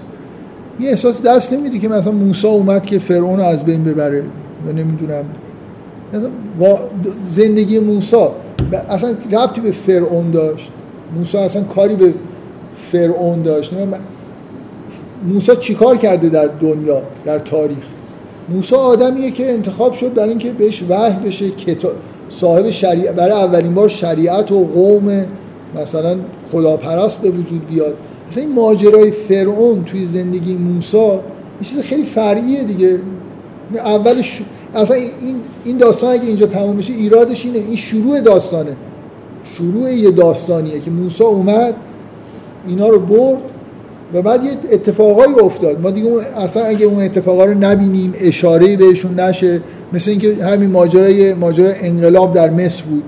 یه رهبری رو خداوند به وجود آورد گفت برو مثلا این بنی اسرائیل رو نجات بده فرعون هم نابود. واقعا داستان اینجوری تموم بشه مثل اینکه داستان یه انقلاب فردی رو شنیدیم دیگه. یه عده بهشون ظلم می‌شد و اینا با نابود شدن فرعون و مثلا جنودش نجات پیدا کردن و رفتن و همه چیز به خوبی و خوشی تموم شد. در حالی که اصلا ماجرا این خیلی کو... چیز کوچیکی در کل ماجراست. ما این ماجرای تاریخی در بینه. خداوند با بشر سخن گفته خداوند قومی رو انتخاب کرده شریعت بهشون داده. اصلا دنیا کنفیکون شد دیگه. یعنی شما از لحظه ای که قوم بنی اسرائیل شریعت و پذیرفتن و با خداوند عهد بستن ما وارد یه مرحله جدیدی از تاریخ شدیم. دیگه اون حلاکت هایی که قبلا اتفاق می افتاد اتفاق نمی افتاد پیامبران مسلسلوار اومدن تا این شریعت رو مثلا به یه جایی برسونن تا نهایتا از عیسی متولد شد و بعدم رسالت به پیغمبر. ماجرای اصلی تاریخ در قرآن این رسالت هاست. این, این ماجراهایی که اون وعده ای که خداوند به حضرت آدم و هوا داد گفت برید من هدایت میفرستم کسی که از هدایت من پیروی بکنه. دیگه نه لا خوف علیهم ولا یحزنون. داستان اصلی قرآن داستان رسالت انبیاست. این داستان خیلی قسمت رسالتش کمه. این قسمت یه چیز بیشتر شبیه داستان سیاسی اجتماعیه. داستان نباید اینجوری تموم بشه. نکته دومی که داستان خیلی دنیاییه. یعنی قرآن قرآن می‌خواد به شما یاد بده که پشت این چیزهایی که توی دنیا می‌بینید اسماء الهی رو ببینید و پشت زندگی حیات دنیاتون حیات آخرت رو ببینید. اگه من الان این داستان رو همینجوری واقعا این داستان توی کتابای غیر دینی هم این اومد و رفت و اونجا مثلا عاشق شد و بعد اینجوری شد. حالا یه تیکه وحیش استثنائیه ولی کل این که همین که اتفاقا ما در اسطوره ها قهرمانایی که توی آب بندازنشون نجات پیدا بکنن توی یه سبدی بعد نمی‌دونم برن پیش یه پیرمردی چیزایی یاد بگیرن بیان و پیروز بشن. این خیلی این داستان خیلی انسانی و دور از شعن قرآنه که یه همچین داستانی بگه و تموم بشه. چیزی که توی این داستان موسی و فرعون کمه و نباید سوره اینجا تموم بشه و در واقع ادامه سوره همینه که این جنبه های معنوی و الهی که پشت ماجراست اینا به طور علنی در واقع گفته میشه. یعنی اون چیزی که در ادامه گفته میشه بحث هدایت انبیاست و بحث معاد و توحید و این چیزهایی که در واقع اصل موضوع دیگه. شما من می‌خوام برای تاکید روی این که داستان اگه با همون فاخذناه و جنود و فنوزناه پایان خوش داستان اینه دیگه. گرفتیمش انداختیم تو دریا و اینا از بین رفتن. ببینید چند تا اشاره به این موضوعی که انگار جا مونده تو همین چند تا آیه میشه تا اینکه اون نیمه دوم. داستان با یه دو سه تا آیه بسته میشه که همش یه دفعه بعد از اینکه این همه ما چیز خوندیم که همش دنیایی بود و انگار سیاسی اجتماعی بود ادامه داستان اینه. این انتهای داستان این عبارت ها میاد. میگه فاخذناه و جنوده فنبذناهم فلیم فنظر کیف کان عاقبت و ظالمین تا اینجا عاقبت دنیاییشون. نمیگه. میگه اینکه افتادن تو دریا نابود شدن عاقبت ظالمین اینه. تا اینجا شما تو کتاب های اسطوره و داستان و حکایت های بچه ها و از این چیزا میشه خون. که آخرش ظالم از بین میره و اونا معمولا به خوبی و خوشی میرن. مثلا یه جایی به یه سرزمینی شیر و اصلی می‌رسن و همه چیز تموم میشه. حالا آیه های بعدی اینه. میگه و جعلناهم ائمتا یدعون الی النار. دیگه میگه پرده آخرت باز شد. اینکه اینکه افتادن تو دریا که هیچی. اینا اینا نه فقط افتادن تو آتش بلکه آدمایی هستن که در واقع ائمه جهنم هستن. ائمه کسانی پیشوایانی کسانی هستن که به سمت آتش میرن. و یوم القیامت لا ینصر باز واژه مثلا کلا رفتیم تو آخرت دیگه با این آیه. و اتبعناهم فی هذه دنیا لعنتا و یوم القیامت هم من المغبوهین پشت سر هم دو تا واژه یوم القیامت.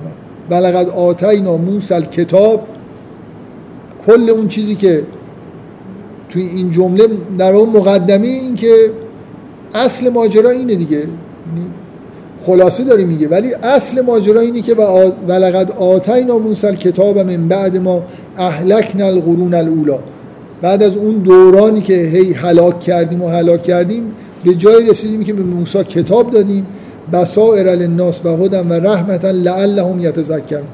حرف از چون بعد از این حالا وارد قسمت دوم که میشیم مدام واژه هدایت و ذکر میشنویم. اصل ماجرا هدایت و ذکر اینا مقدماتی بود که منجر شد به اینکه کتاب بیاد هدایت و ذکر برای موسی بیاد. حالا یه ادامه داستان اینه که شما بخونید که موسی با قومش میره وحی میشه کتاب میاد شریعت میاد. و معمولا اینجوریه که بعد اینکه داستان تموم میشن برمیگرده به خود پیغمبر و اینکه الان با معاصرینش مثلا یه دیالوگی برقرار میشه. خیلی این الگو توی داستانهای قرآن زیاده. یه چیز تاریخی گفته میشه و بعد ربط داده میشه به مسائل معاصر پیامبر.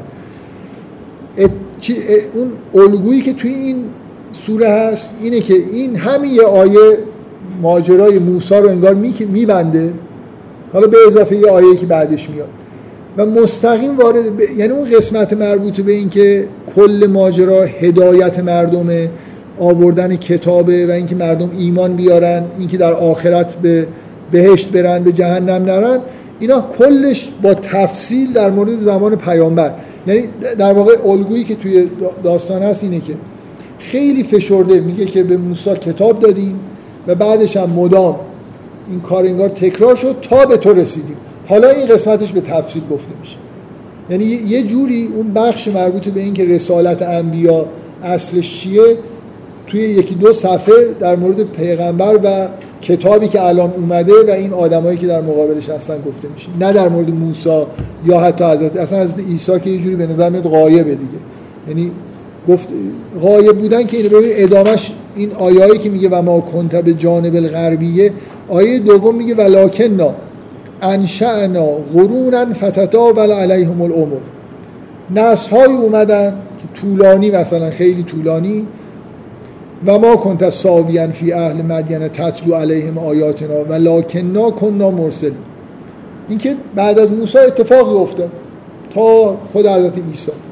خیلی فشرده با این سه تا آیه‌ای که میگه و ما کنت ببینید این این و ما کنتا کارشون اینه که پیغمبر رو انگار وارد داستان می‌کنه. نمی‌دونم چه جوری بگم. میگه و ما کنت به جانب الغرب حضرت, حضرت رسول اونجا نبوده تو مدین نبوده فلان جام نبوده. ولی وقتی که اینا گفته میشه یه جوری که نه, نه اینکه نبوده ولی انگار جاش خالی بوده انگار. نمی‌دونم چه جوری بگم. منظورم اینه که یه همین همین آیات پیغمبر رو می‌بره تو این داستان ها دیگه. جاهایی که نبوده. تو اینجا نبودی اینجا نبودی اینجا نبودی الان اینجا هست. مثل اینکه داستان داره وصل می‌کنه. اون خیلی سریع. یه جوری داستان رو وصل می‌کنه به زمان رسالت های بعد از موسی رو دیگه نمیگه. میگه فرستادیم دیگه. یه خیلی ها اومدن. تطاول علیهم الامور. نسل های اومدن پیغمبرهایی داشتن و تو اونجا نبودی. ولی در اینجا الان کتاب به قول یکی از دوستان کتاب دوم نازل شده. این ما دانشجویی داشتیم تو این کلاس ها شرکت می‌کرد. الان تو هاروارد داره مطالعات اسلامی می‌خونه. رسالش رساله دکتراش گفت به من گفت نباید لو بدم موضوع رساله دکترا گفت عنوانی که انتخاب کردی عنوان خیلی زیبا و جذاب.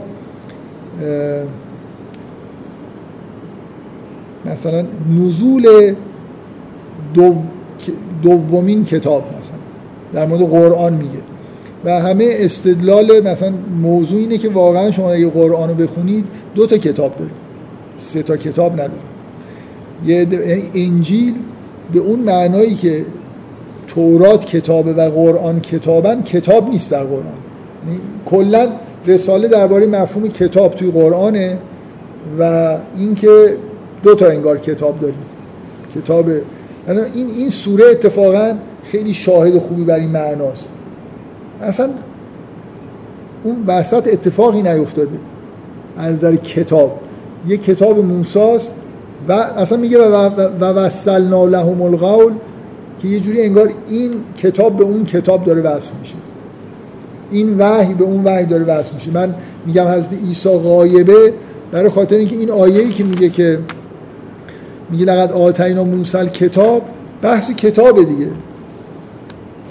عیسی کتاب موسی رو تبلیغ و یه مقدار مثلا اصلاح کرد. اینجوری نبود که شریعت حضرت عیسی شریعت جدیدی نیاورد. کتاب حالا به معنای یه مجموعه تدوین شده شریعت و حکمت حضرت عیسی کتاب به اون معنایی که موسی آورد نیاورد. ولی پیامبر داره میاره. این به این توی چه می‌دونم ادبیات موسیقی به یه همچین قطعه‌ای اصطلاحا میگن پاساژ. یعنی یه جوری من یه چیزی رو می‌خوام وصل کنم به یه چیزی که شاید خیلی راحت نباشه.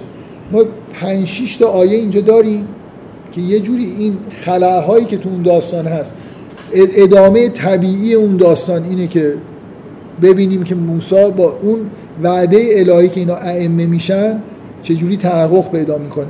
قسمتی که میرن کوه تور عهد میبندن الواح میاد. مثلا فرض کنید مردم به شریعت مثلا عمل می‌کنن. همه اینا با اختصار خیلی مرور سریع با این عبارت و ما کنته و ما کنته یه جوری پیغمبر با این داستان مخلوط میشه و میایم وارد این قسمت. همون حرف هست. یعنی از در محتوا اینه که بالاخره اون چیزی که پشت همه این ماجرای موسی و فرعون بوده نزول کتاب بوده. مسئله این بوده که یه جامعه دینی مبتنی بر شریعت تشکیل بشه.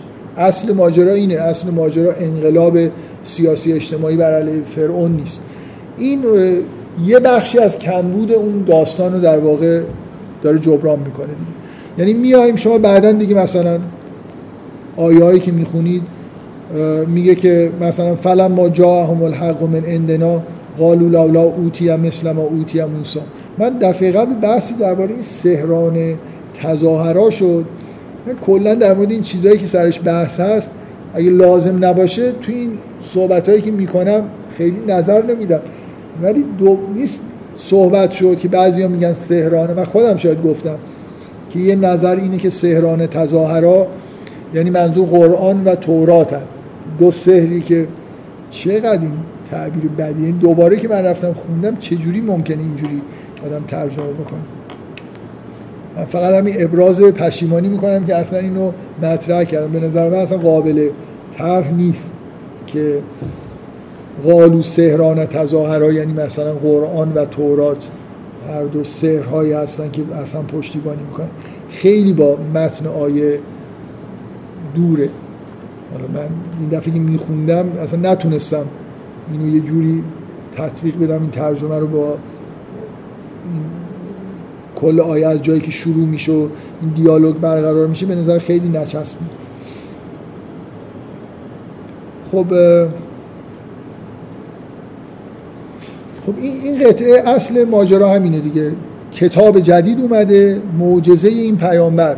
فقط و فقط همین کتاب دیگه مثل ما اوتی موسا از اونجور معجزات عجیب و غریب و اینا پیغمبر نیاورده. چون این پیغمبر پیغمبر آخر و زمانه شعنش اینه که با یه معجزه جاوید در واقع بیاد. نه با معجزه برای افراد همزمان خودش.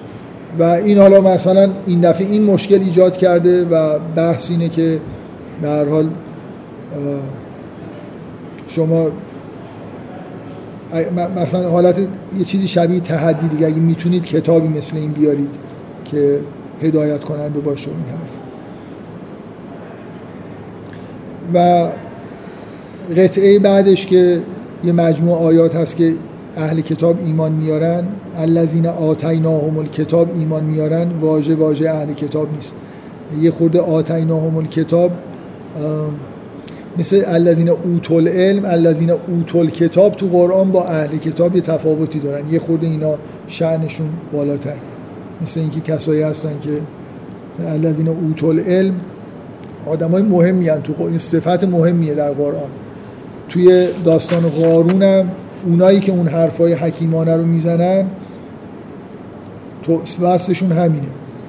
میگه وقال الذین اوتول علم ویلکم ثواب الله خیر. خب یه قسمتی میاد که یه عده از اینایی که بهشون کتاب داده شده از قبل ایمان میارن و بعد دوباره بحث برمیگرده به همون ایمان و بی ایمانی افراد زمان پیغمبر. این به نوعی همون ادامه اون داستانه.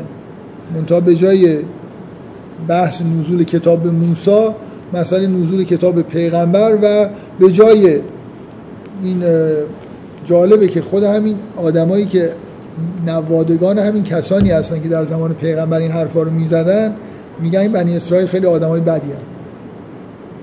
نه منظورم می‌فهمید الان الان مثلا این چیزایی که داره نقل میشه که این آدمای قریش و مشرکین حرفایی که می‌زنن به پیغمبر اینا چیز بودن آدمای خوبی بودن. بودم می‌فهمید منظورم میاد خب مثلا این اعراب مصر رو چه می‌دونم عربستان اینا همه خیلی ضد یهودی هن و میگن تو قرآن خیلی از بنی اسرائیل بد گفته و معنیش علتش این بوده که بنی اسرائیل خیلی آدمای بدی هن. درباره اجداد اینا که قریش و اینا هستن خوب گفته قرآن. این حرفایی که اینا چه چرندیاتی اینا به پیغمبر می‌گفتن. در تمام قرآن بدترین مزخرفترین حرفا رو همین معاصرین پیغمبر می‌زنن. از حرفای بنی اسرائیل هم چرند و پرندتره. باز چهار تا حرف حکیمانه از اونها نقل میشه ولی اینا هر چی میگن همین حالت لجاجت و یعنی چیز خوبی که قوم خوبی در قرآن وجود نداره که شما بگید که حالا بنی اسرائیل مثلا بعدن حداقل بنی اسرائیل می‌بینید که به قارون یه عدهشون حرفای خوب دارن می‌زنن. یه جاهایی از همین الذی آتیناهم الکتاب اینا کیا هستن؟ اینا همین از بنی اسرائیل هن دیگه. تو قرآن چندین بار به شدت اینا مدح میشن. آدم آدمایی بینشون هستن که آنا اللیل مثلا پا میشن. حالا توی قرآن خب مؤمنین کنار پیغمبر مدح میشن ولی خب توده مردم یعنی اونایی که ایمان نمیارن همیشه با حالت به شدت ازشون انتقاد میشه. بنابراین اینکه خود نوادگان اینا اون آیه ها رو ببینن این آیه ها رو نبینن یا از اونها یه استنتاجایی بکنن از اینا, اینا نکنن خیلی عجیب. شما همینجا این اوصافی که در مورد الذین آتیناهم الکتاب گفته میشه چقدر بهشون شعن میده؟ اینا شبیه همون چیزهایی که در مورد عباد الرحمن گفته میشه که مثلا و اذا سمع اللغ اعرضوا عنه و قالوا لنا اعمالنا و لکم اعمالکم. حالا من به این قطعه به عنوان یه قطعه خاص می‌خوام برگردم برای به عنوان یه شاید نکته که آخر می‌خوام بگم. برای این قسمت و از آخر اون داستان این و ما کنتها و این بحثی که بین پیامبر و قومش هست رسالت پشت اون داستانی که اونجا بیان نشده ولی اینجا به اختصار در مورد اون بیان میشه و توی زمان حال پیغمبر مبسوط شما می‌بینید که حرف کتاب و هدایت و پر از این بخش آیات پر از واژه هدایت و ذکر. این چیزی که اصل در واقع داستان اینه دیگه. اصل داستان این نیست که فرعون از بین بره. انتهای اون سه تا چهار تا آیه‌ای که بعد از داستان خوندم آیه 43 میگه که کتاب به موسی دادیم هدن و رحمتا لعلهم یتذکرون. دوباره این قسمت که دارید می‌خونید میگه ما آتیناهم من نظیر من قبل که لعلهم یتذکرون. این اصلا این که میگه وصلنا لهم القول همین این که این رسالت رو به اون رسالت با این تکرارا وصل می‌کنه. دوباره یه بار دیگه لعلهم یتذکرون میگه که ولهم ولقد وصلنا لهم القول لعلهم یتذکرون. این تکرار سه باره لعلهم یتذکرون یه جوری در واقع پیوند بین این بخش با اون انتهای اون داستان.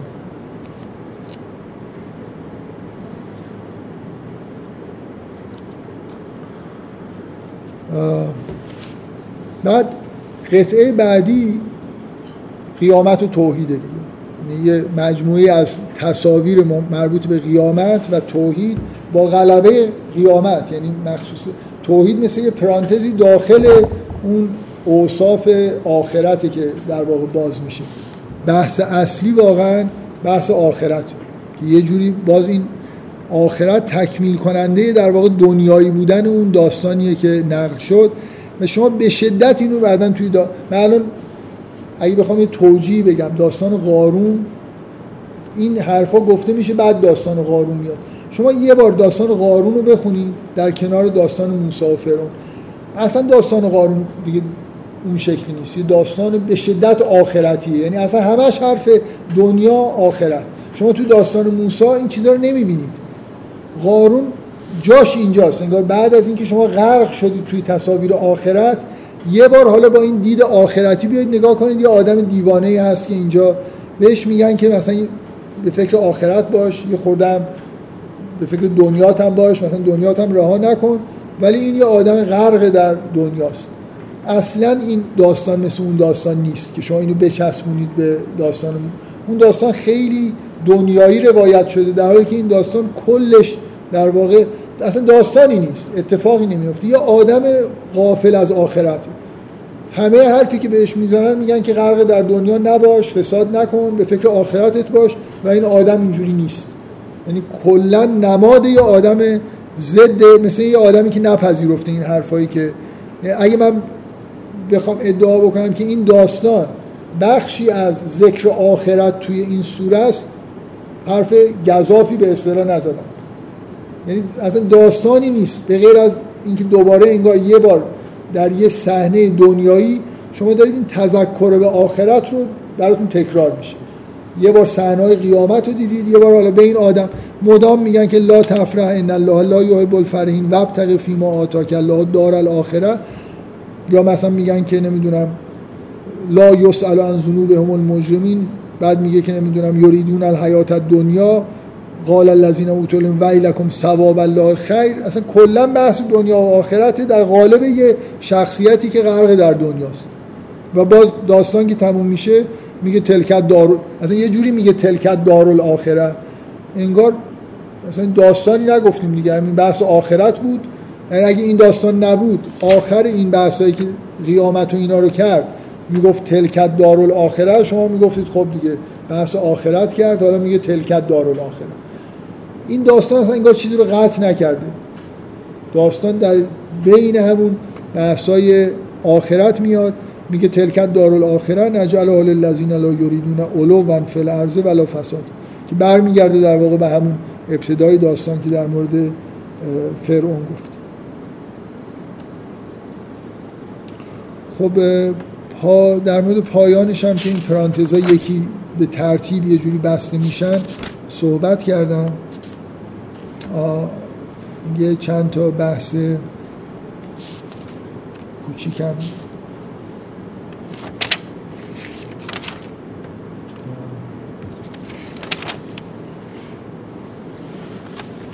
این و ما کنت یه, یه جوریه دیگه. یه مثل یه شی... یعنی من اگه بگر مثل به اصطلاح یه پترنه یه جمله ای که توی این سوره بعد اینکه داستان تموم میشه سه بار گفته میشه. به پیغمبر میگه تو اونجا نبودی. تو اونجا نبودی تو اونجا نبودی. در مورد مکانهای وحی داره میگه. یه بار دیگه هم تو قرآن و ما کنته هست. میگه و ما کنته لدیهم از القو اقلامهم ایهم یکفل مریم. یه جای دیگه ای پیغمبر نقطه مقابل این صحنه تور مسئله بارداری مریم و تولد عیسی است. اونجا هم انگار این دوتا پیک تاریخ در مورد اونم گفته میشه که به پیغمبر میگه تو اونجا نبودی. وقتی مریم داشت وارد ماجرای تولد عیسی داشت شروع می‌شد. مریم که داشت وارد دیر می‌شد وارد دیر شد اینا قلم هاشون انداختن که کدومشون یک فلو مریم. این عین این آیه یه جوریه دیگه وقتی اینا رو کنار مثل اینکه یه چیزی که اینا رو کنار هم دیگه بذارید. و یه و ما کنتا آخر این آیه سوره است. میگه و ما کنتا ترجو ایلقا الیک الکتاب. هرچند نمی می‌دونید من چجوری منظورم رو بگم. نمیشه خداوند بگه تو نبودی اونجایی که ما قرآن رو بهت نازل می‌کردیم.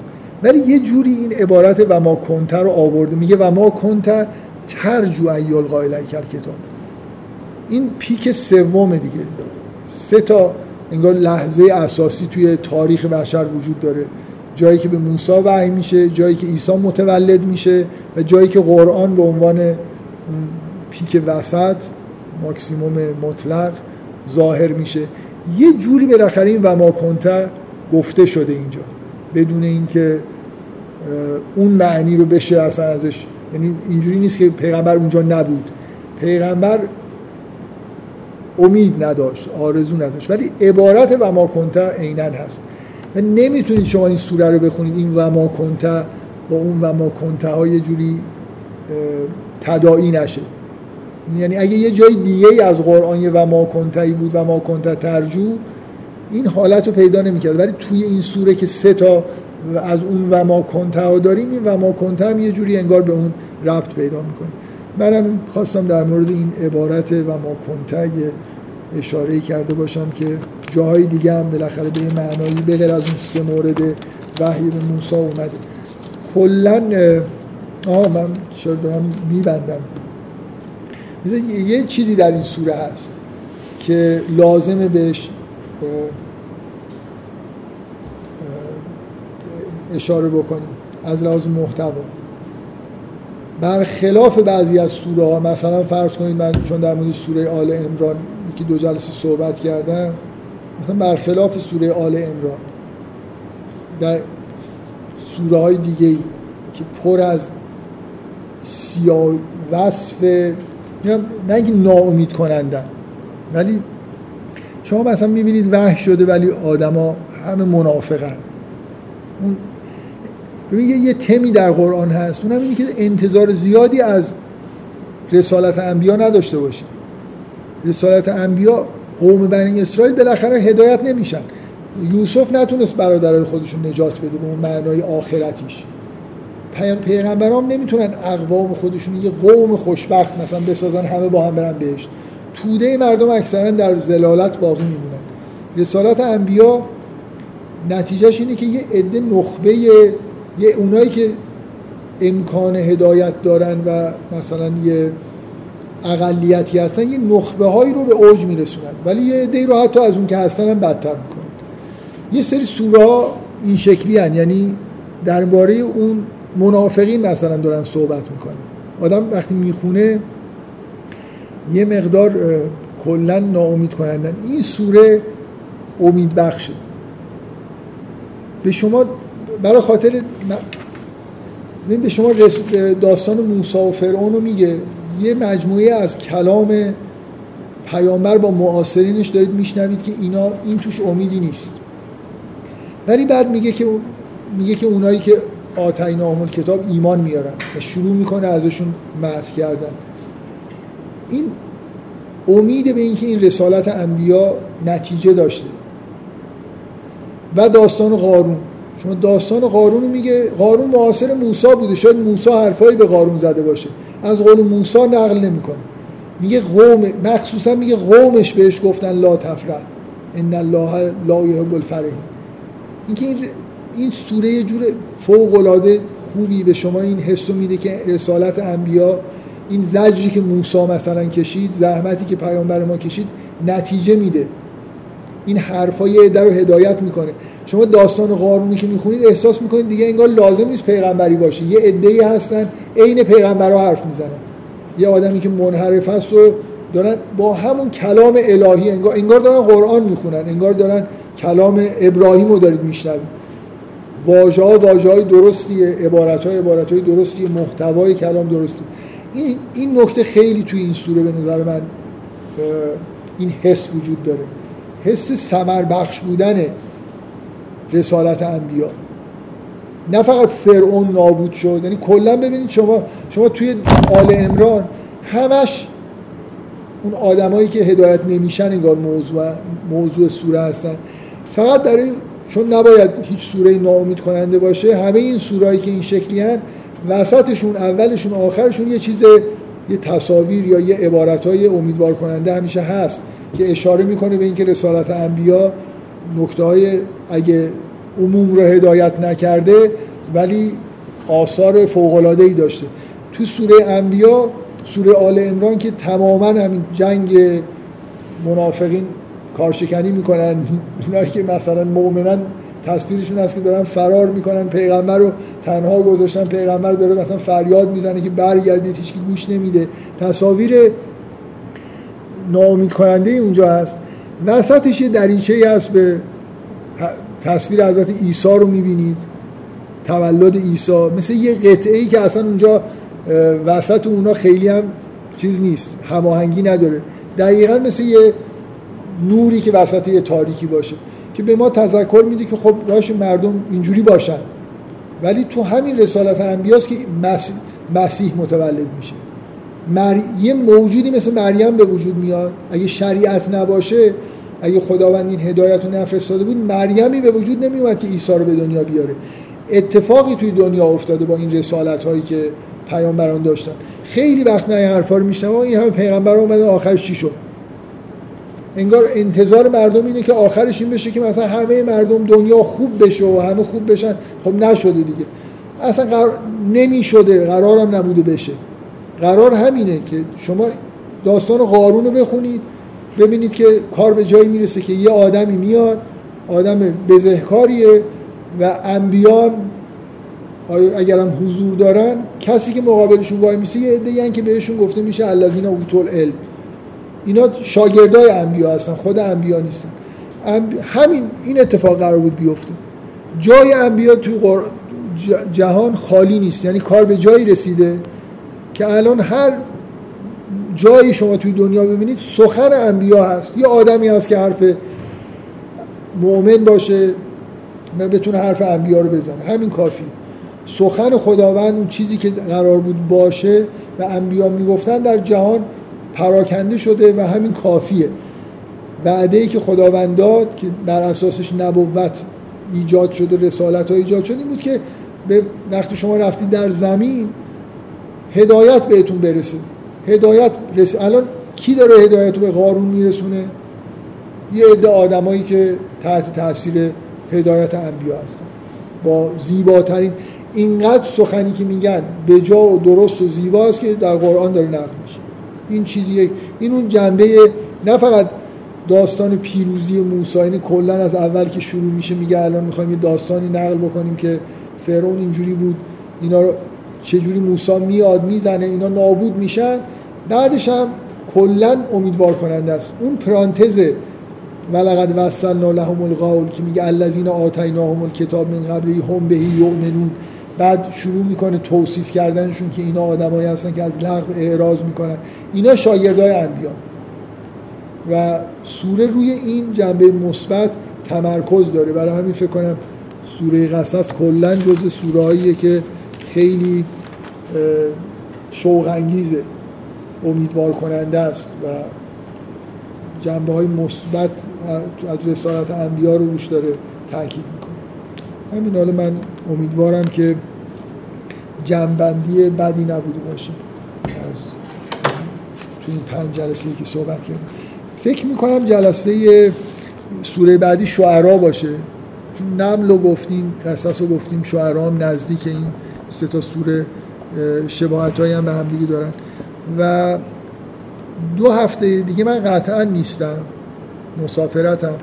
و نمی‌دونم هفته بعد رو تشکیل بدیم یا نه. می‌تونیم بذاریم از سه هفته بعد شروع کنیم. اینو دیگه با ایمیل بهتون میگم دیگه. احتمال فکر می‌کنم زیادی داره یه شنبه آینده هم نتونم بیام. ولی اگه تونستم که ایمیل می‌زنم و جلسه برقرار بشه. برای سوره بعدی شعرا باشه.